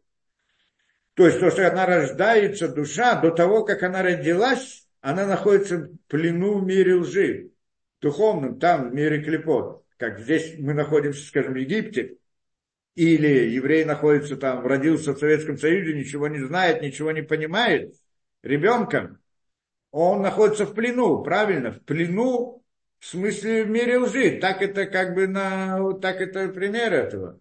Но мы, да, это, э, так мы как-то можем понять эту идею. Но на самом деле еще до того, как родился, он находился в мире плен, тоже в плену трудно представить себе, что это такое, в каком состоянии находится его душа. Но она находилась там, в мире клепот. Так это приводится в Шарагитулим, в разных книгах, что, да, как это вывести душу наружу. То есть, когда душа рождается, То есть, когда еврей выполняет заповедь э, «плодитесь и размножайтесь», он в принципе этим самым приводит к рождению ребенка. Что это значит? Тем самым он и выводит эту искру святости из мира клепот, потому что до этого она была там в мире лжи. И он посредством вот этой выполнения заповеди, когда он делает преднамеренно, с намерением для святости, для святости, чистоте и так далее, для выполнения заповеди, то тогда он освобождает эту самую искру святости оттуда. То есть это вопрос, как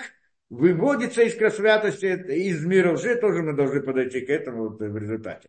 Но здесь то, что он говорит, вот именно это то, что происходит, что на самом деле там они и вот эти искры святости, что это душа, искры души Адама, и они там находятся в мире клепот, в Египте, или точнее в духовной стороне Египта.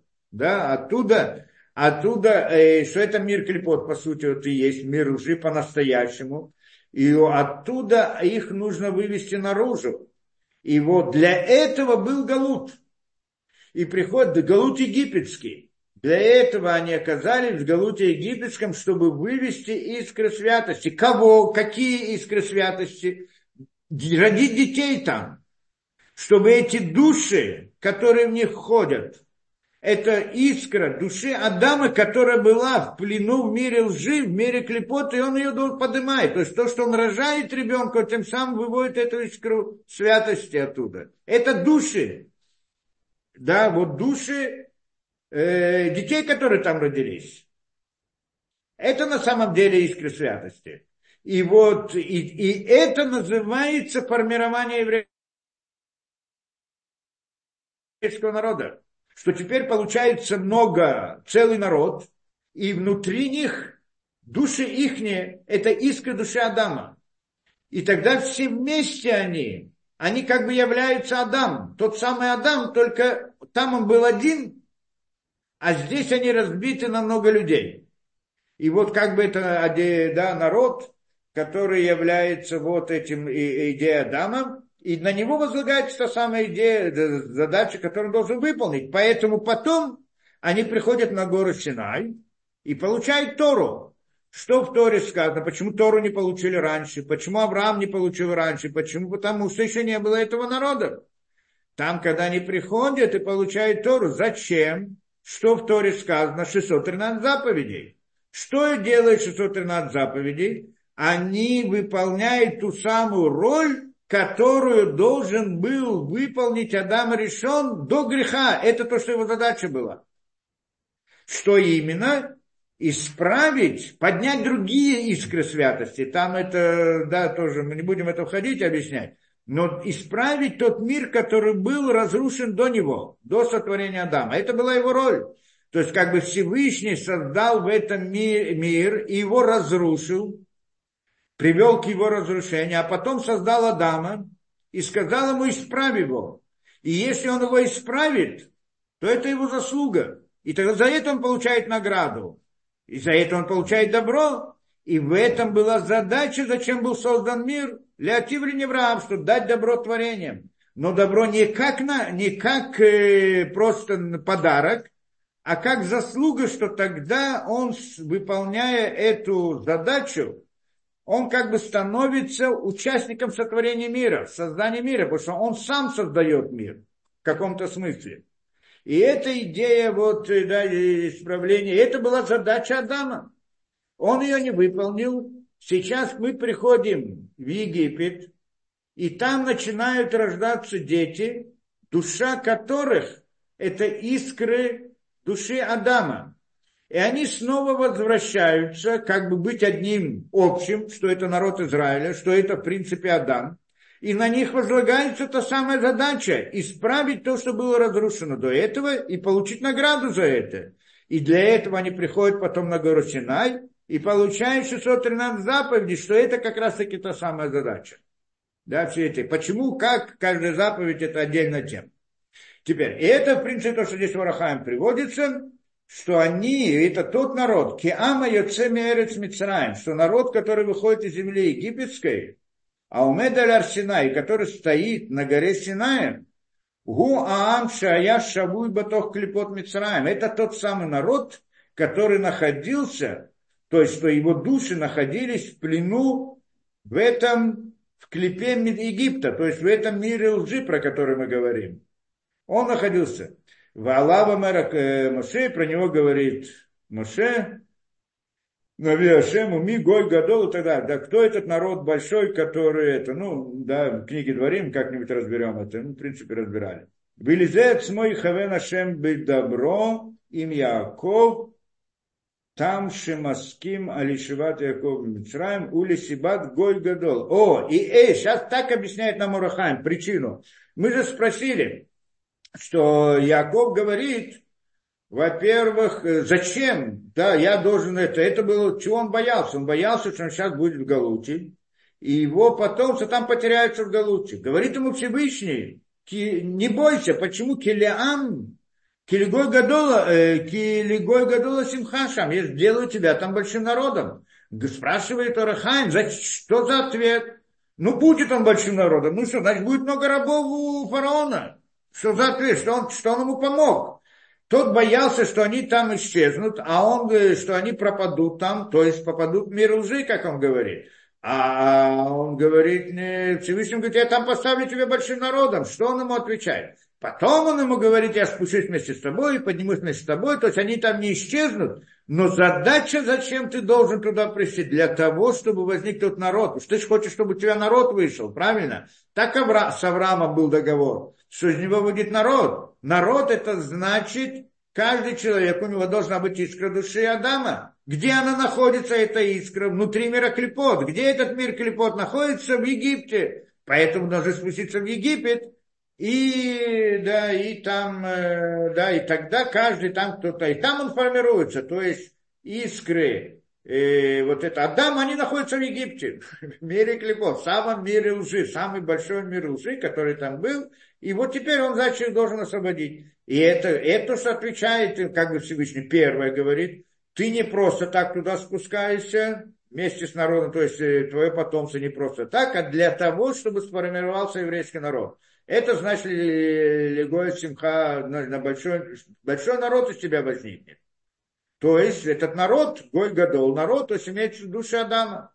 Душа Адама будет в твоем народе. Это первое. А второй он скажет, хорошо, будет не душа Адама, но они пропадут там голубцы. На это он дальше, говорит, дальше говорит, что я спущусь с тобой, я подыму тебя. Что это мы должны еще объяснить, что это такое? То лисибат гойгадол ашер го авут шам баклипат мецам. Вы цариху ли отцо мишам. И должен его вывести оттуда. Вызулат и редат Яков энти квализай. Теперь, и говорит, добавляет ему еще одну вещь. И ты должен спуститься. Что он еще, мы сказали, он боялся? Он боялся, почему именно с него должен начинаться Галут. Может быть, он сделал что-то не так. Ведь Галут, то есть Галут – это проблема, это страдание, это боль. Для чего приходят страдания обычно, как мы понимаем? Чтобы привести человека к чуве, к исправлению, к чему-то. Значит, если с него начнется, значит, он сделал что-то не так. Вопрос, что это, это мы объясняли там то, что, э, да, и э, да, и Бенешхай, мы провели Бенешхай, то, что он говорит по этой теме, да, и кто еще там, и Рабену Бахай, так они объясняют это со своей точки зрения. А он здесь дает другое объяснение, говорит, что именно, э, невозможно вывести эти искры святости без того, чтобы Яков спустился туда. Без этого. То есть ты должен туда спуститься. Не потому, что в тебе есть какая-то недостаток, из-за которого ты как бы должен пройти галут. Нет. Но с тебя должно, ты должен быть там участником. Почему? И здесь он говорит, царих, у царих у Мишан, Вызулат и Еридат и Яков энтиквалится. Без того, чтобы Яков спустился бы туда, нет возможности, чтобы вывести эти искры святости, эти души из мира лжи. Почему нет? Как выводится? Здесь мы приходим к другой, э, да, другой вопрос возникает. Здесь он объясняет, почему, именно он сможет, почему киба отцем душа то и шав колем пек душа. Поскольку своей святостью он притянет все, как это, ветки святости, которые там. Машин золотой Яхоли Асуд. Никто, кроме него, не может это сделать. То есть получается необходимо Яков. Почему? Потому что он сможет вывести. То есть там то, что Яков спускается в Египет, он тем самым там приводит к выводу этих иск. То есть, как мы сказали, что ребенок, который рождается там, в него входит искра из души Адама, которая была там в плену в мире лжи, в этом мире Египта. Ну а кто сказал, что войдет она? Может быть не она. От чего? Как ее? То есть не просто так она входит. Ее нужно вывести из мира лжи и вести туда. Как мы сказали, что евреи, как выходит искра истины из мира лжи? Как? Это мы должны понять. Простая вещь по-простому. Это, ну, как? Когда мы говорим о мире лжи, да, мир лжи, из него должна выйти, и внутри нее есть истина. Почему? Потому что она прикрывается этой истиной. Для того, чтобы вывести эту искру истины, если ты из нее вытащишь, то тогда всем будет видно, то тогда ложь не сможет прикрываться этой истиной. И тогда всем будет открыто, что это ложь. И тогда она не сможет существовать. Но как ее взять? Ведь она прикрывается ей, она использует ее, как, как сегодня, как примеры, которые мы говорим. Как коммунисты это делали, пока люди за ними шли, потому что думали, что там есть какое-то добро. Как современные всякие эти теории, гуманисты, как, э, я не знаю, там, э, организации женщин, или, э, как все, организации женщин сегодня, там разные, да, за так далее, как бы беспокоиться о женщинах, на самом деле это они этим прикрываются для всего зла, которое внутри них.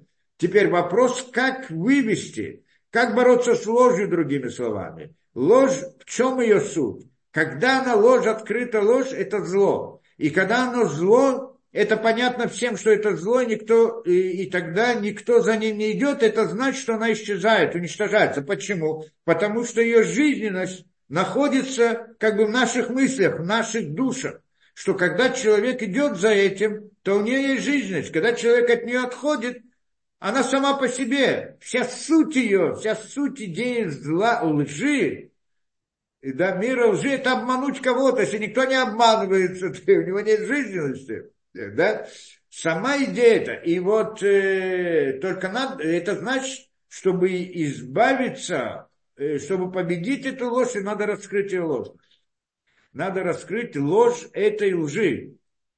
Почему она не раскрывается? Потому что она прикрывается какой-то истиной, какой-то искрой истины, которая находится у него в плену.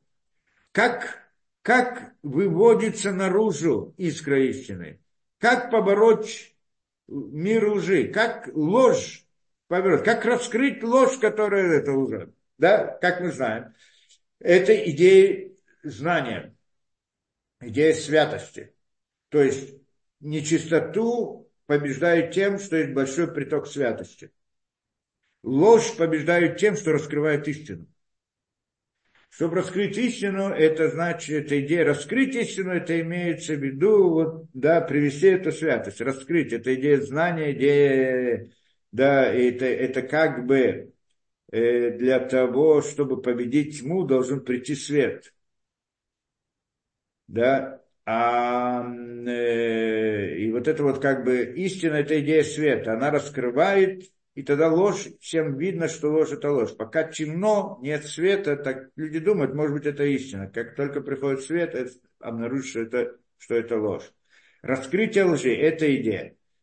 Когда же ложь, она прикрывается истиной, то, что искра истины внутри нее, надо эту искру истины вытащить изнутри нее. Каким образом? Мой учитель давал такой пример, тоже маршал, как-то аллегория, да, чтобы могли это понять. Э, говорит так, что это значит? Получается, он прикры, прикрывается, ложь прикрывается искрой истины. То есть искра истины находится где-то внутри лжи.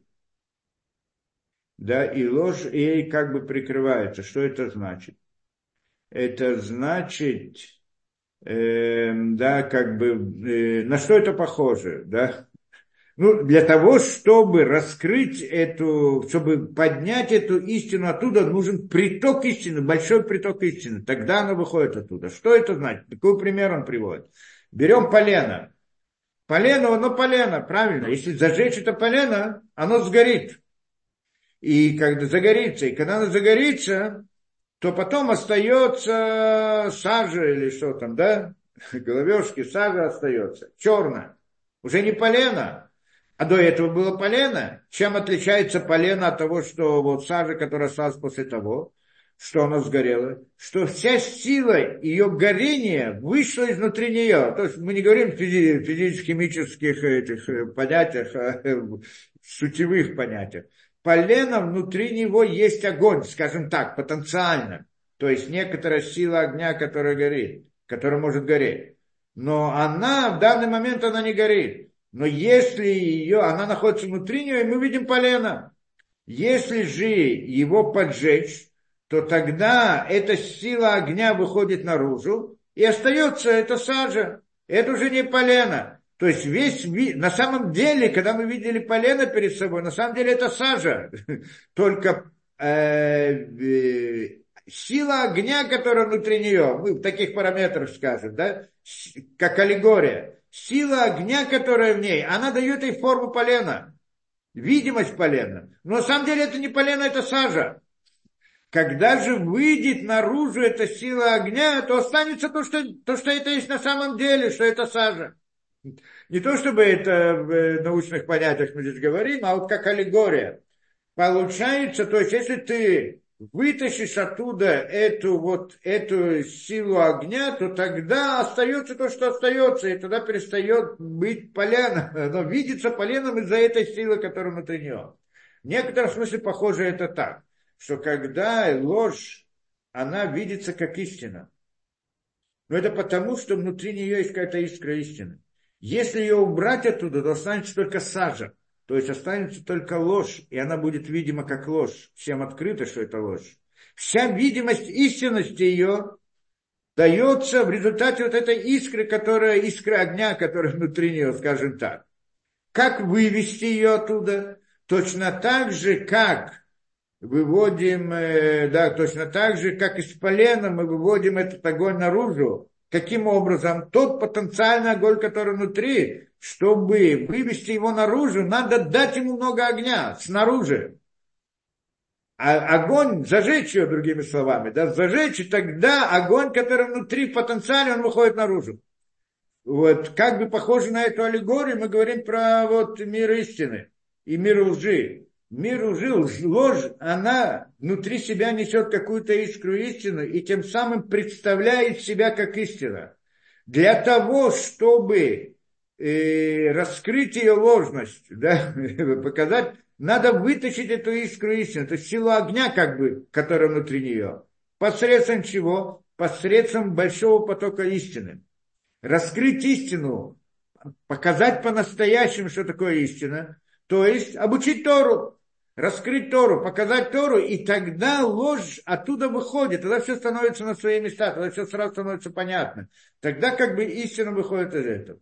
Каким образом это происходит на самом деле? Это здесь он говорит, что то, что ты, Яков, придешь в Египет, святость твоя сама по себе, она приведет к тому, что эти искры души Адама, которые находятся в плену в мире лжитом, они выйдут наружу и войдут в детей твоего потомства.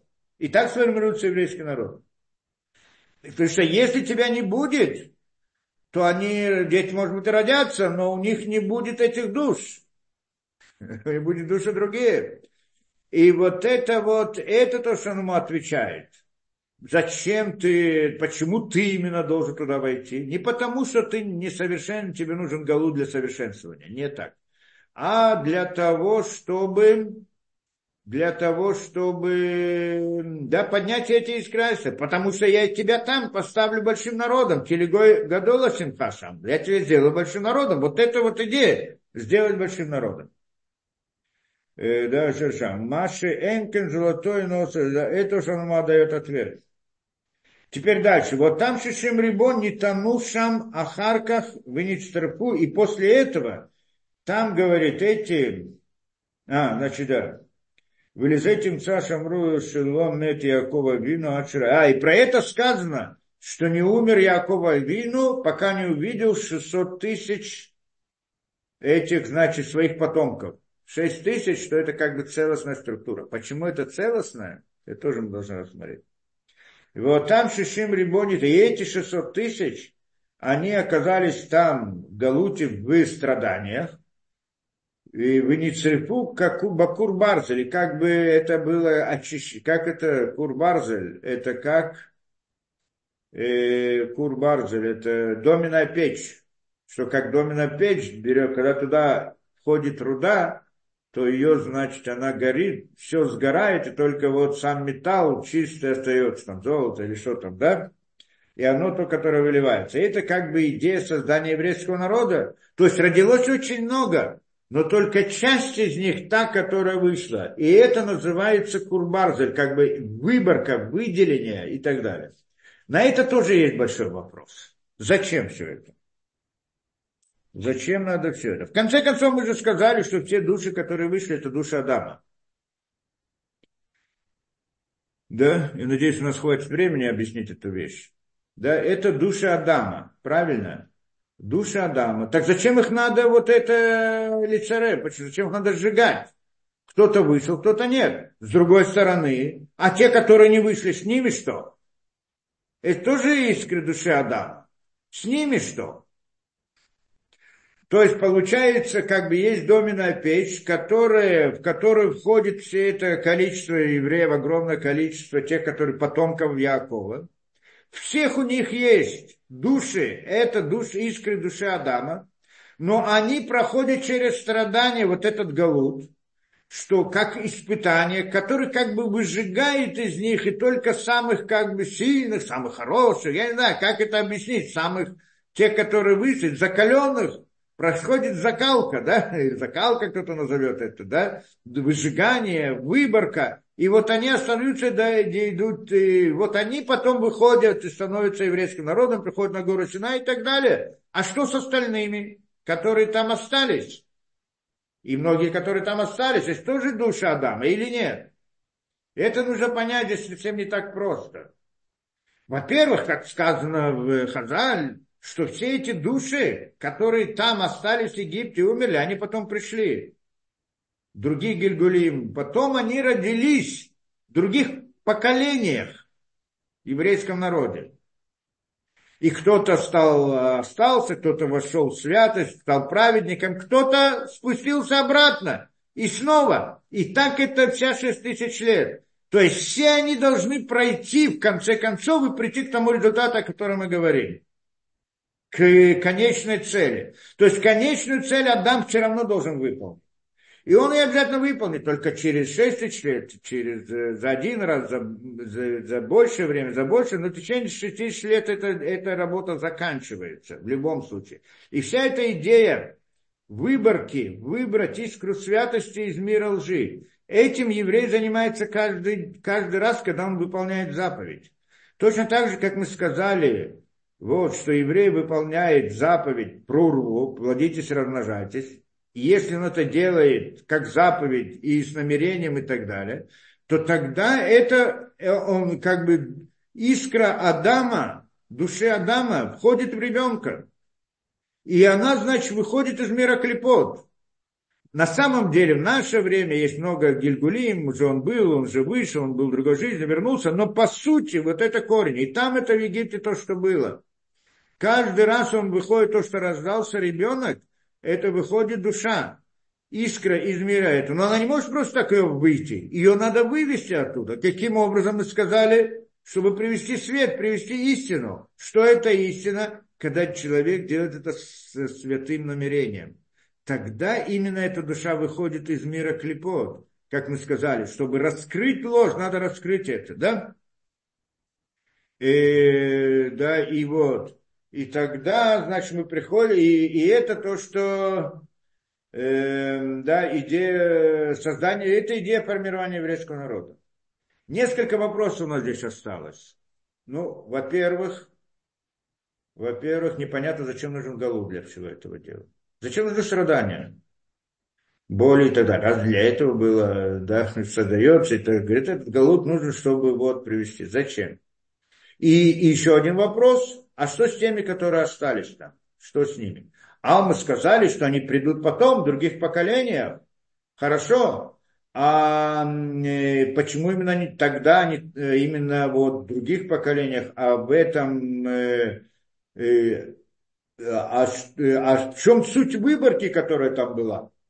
Вот этих выбрали, а эти зачумали там остались. Почему? На каком, как это, на каком, э, да, по какому параметру их выбирали? Это интересная вещь.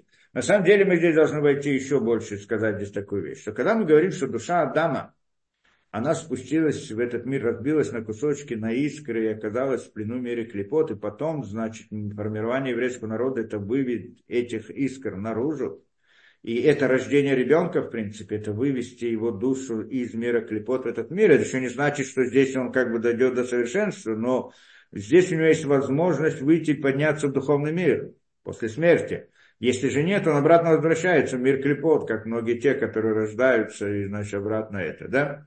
Теперь, но, но суть здесь в чем? Э, э, да, а, а душа Адама, душа Адама, он, значит, она разделяется на сколько? На 365 жил, мне как-то 248 органов и 365 жил, да, так это приводится, жил и так далее. То есть 3, 613 частей есть у души Адама.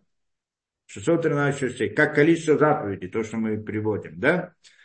И, и это тело, тело, оно по подобию души просто, да, это как бы рисунок души, духовной действительности. Его душа разбивается на 613 органов.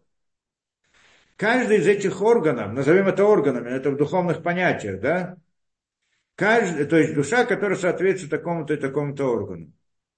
И эти органы, есть орган, который относится к голове, орган, который относится к руке, ну, условно, орган, который относится к сердцу, к ноге и так далее. А, э, да, ясно, что орган, который относится к голове, в смысле духовности, это более высокий уровень, который относится к ноге, это другой уровень. Но с точки зрения одного Адама, это один человек, все вместе. Теперь, получается, что когда потом каждый орган, он тоже разбивается на, 600, на 613 корней каждый корень, значит, каждый из 613 органов разбивается на 613 корней. Да, это приводится, где это приводится? В Шарагельгулем, по-моему, насколько я помню.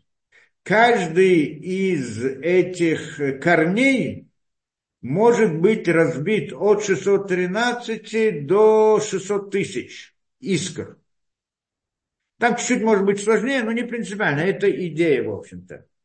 Получается 613, каждый орган, он в конце концов состоит из 613 корней, каждый корень состоит, может состоять из 600 тысяч. Не обязательно, может, не больше этого, но по разным причинам. Это идея разбития, это когда один человек не может выполнить свою роль, то тогда как бы из его души выходят, скажем, две души, которые разделяются, работают он сам большой, то есть большая душа, то есть он, у него есть силы выполнить две задачи, я условно так это для аллегорически, но он ее не выполняет, тогда он как бы разбивается на две более маленькие души по своим возможностям, способностям, но каждый из них может выполнить только одну задачу, как бы разбивается, и так далее, и так далее. Может разбиться больше, может не разбиться, может, и поэтому может быть 600 тысяч, это максимум, а может быть и меньше. Теперь, и вот э, и, да, это, значит, оно разбивается. И теперь вот все эти искры, которые в конце концов попались, они разбились на много-много искр. И потом, когда они рождаются, там в Египте, разделись ноги, все, не все, я не знаю, все, наверное, были выведены из мира клепот. Но не все они пришли, а только часть из них. Какая часть? Самый лучший. Кто это самый лучший? который относится к наиболее высокому уровню в его органах, скажем так, внутри души. Почему так? Потому что это мы уже рассматривали, что это идея. Что на самом деле э, а всякое исправление, мы здесь говорим об исправлении, или всякое создание, формирование или создание, когда это идет с позиции мысли, а духовный мир, мы всегда говорим, это, идея, это мир мысли, в общем-то, всякое такое создание или исправление, оно начинается с головы всегда, с верхней. Скажем пример. Пример этого нам Всевышний приводит при рождении ребенка, потому что мы говорим, что человек подобие духовных миров. Да, и рождение ребенка, когда ребенок рождается, то у него вначале появляется голова, а только потом начинают появляться разные органы. Ну, в животе матери. Но потом, даже потом, когда он рождается, как бы у него есть голова, но тело оно не функционирует, оно формируется потом, сначала формируется более высокая сторона, а потом только он начинает ходить, и там еще что-то, да, и так далее. То есть получается формирование тела, оно позже. То есть всегда начинается формирование вот более высокой части. И это правило также духовных мирах, что когда мир был, как-то мы говорили, разрушен, а потом он был исправлен, то есть Всевышний начал исправление этого мира, то тогда этот, и это то, что называется, что был первый отцелут, который разрушен, а второй отцелут, который тот, к которому мы как бы относимся, и его создание начиналось с первых, самых наиболее высоких сторон. Самое, сначала самое высшее, там верхний сферот, скажем, или парцуфим, потом нижний, потом нижний и так далее. И так происходило формирование этого. А потом уже это все Всевышний сделал без человека. А потом остались искры святости, которые относятся к более нижним уровням. И вот тогда был создан Адам, и была дана ему возможность, чтобы он как бы закончил исправление мироздания, и за это ему будет награда. Это была идея создания мира. И это то, что делается посредством 113 заповедей. Вот те самые. Но начинается всегда сверху вниз. Поэтому, если мы говорим о Адаме, то тогда получается, что его что там вышли все искры, скажем, души Адама, или все, или большинство, я не знаю, сколько там вышло, множество вышло, то, что, да. Но первое, э, там происходит выборка, как бы начинается формирование еврейского народа. Как происходит формирование еврейского народа? Вначале создается, как и все, голова его, то есть самая верхняя, самая лучшая сторона еврейского народа, самая высокая, с него начинается. И оно оказывается в этих испытаниях, и оно то, которое выдержит, оно это выборка. Выбирает самое это, а то, самая высшая часть, а все остальное отправляется обратно но оно потом приходит снова и продолжается это, значит, после голова, сначала голова, и она как бы сформировалась там, и это был тоже целый народ, 600 тысяч, и поэтому сказано, что не было больше в истории человечества, еврейского народа поколения такого уровня, как было поколение пустыни. На самом высоком уровне то, что они были. А, а потом, после этого приходит другое поколение, и тогда рождаются те самые души, которые были и не смогли выйти в тот момент, не прошли ту выборку, то, то, то, это. И тогда они проходят через другие испытания, потом приходят следующие и так далее. И это идея вот э, истории, что 600 тысяч лет как бы должны пройти все. Мы сегодня находимся в эпоху чего? В эпоху Иквата Дамашиха, так называется. Иквата Дамашиха это значит перед, э, как это, ну, да, перед приходом Машеха. Экип – это смысл перед, как бы, вот еще, вот еще немножко и так далее. А есть другой смысл у слова иквита до Машеха, что иквита – это пятка. В пятках Машеха, в пятках как бы, что в пятках? В пятках истории, в пятках еврейского народа. То есть наше поколение – это как бы самые последние вот эти, которые относятся к ногам, к смысле души еврейского народа. Как бы так это надо понять. И этим объясняется понятие Еридата Дурот, спуск поколений. Спуск поколения, то, что мы видим все время, каждое последующее поколение более слабое, более слабое, более слабое. И испытания они другие там, и требования к ним другие. Почему? По той самой причине, что каждый раз происходит, сначала исправляется более верхняя сторона, этого, да, а потом приходит более нижний уровень, и более нижний уровень и так далее. Поэтому, когда мы видим сегодня поколение, видим сегодня очень такое поколение, которое да, далеко от сути, вот видим, это спуск поколений, да, далеко-далеко оно от тех, которые первые. И кто-то может подумать, ой, что делать? Были когда-то евреи, сегодня уже нет, исчезли, закончились, теперь остались какие-то остатки и все. Нет больше евреев. Это не так. Почему? Потому что те, которые были, и они умерли, они не исчезли, они есть, они продолжаются. То, что сейчас есть другое поколение, это, это продолжение этой, это, но они ту свою роль выполнили. Теперь вы эти должны выполнить свою роль, потом там свою роль и так далее. Мы доходим, но, но общее, после всего прихода Машиха возвращаются как бы все они, и тогда есть вместе весь народ, самые большие, самые нижние, более нижние и так далее, и так далее. То есть эта идея, то, что мы видим народ, что когда-то были большие люди, а сегодня их нет, все уже как бы выродились, не выродились они находятся вне этого мира и ждут, пока закончится история, и тогда как бы все вместе они возвращаются, становятся одним целым. Да, это мы как-то объяснили, но у нас уже нет времени, но в принципе у нас здесь осталось как бы еще два вопроса, я надеюсь это выяснить, может быть, в следующий раз. Во-первых, э, да, э, вопрос, э, почему, э, да, почему должен быть галут с состраданием. Зачем нужно? Для формирования вот это, для этой выборки нельзя было сделать выборку по-другому. Почему должен быть галут, именно должен быть галут? Мы говорим, Всевышний хочет добра творения, а тут его ставят в такую тяжелую ситуацию и как бы говорит, тебе хорошо и так далее. Ну ладно, хорошо, мы это понимаем, но, но, но, но почему именно так? То есть сейчас это суть Галута, нужно понять, суть страданий на самом деле, суть боли, почему человеку в жизни приходят разные страдания и боль, в чем смысл этого. Это как бы один вопрос, который у нас остается. Да, и второй вопрос. Что у нас второй вопрос? Зачем все это... Э, да, и, Угу. Да. Ну, там мы вспомним, я вспомню потом этот еще второй. Еще пару вопросов у нас есть, которые вот, чтобы выяснить эту суть до конца. А, да, есть еще один вопрос. Да, почему? Да, э, вопрос, как так?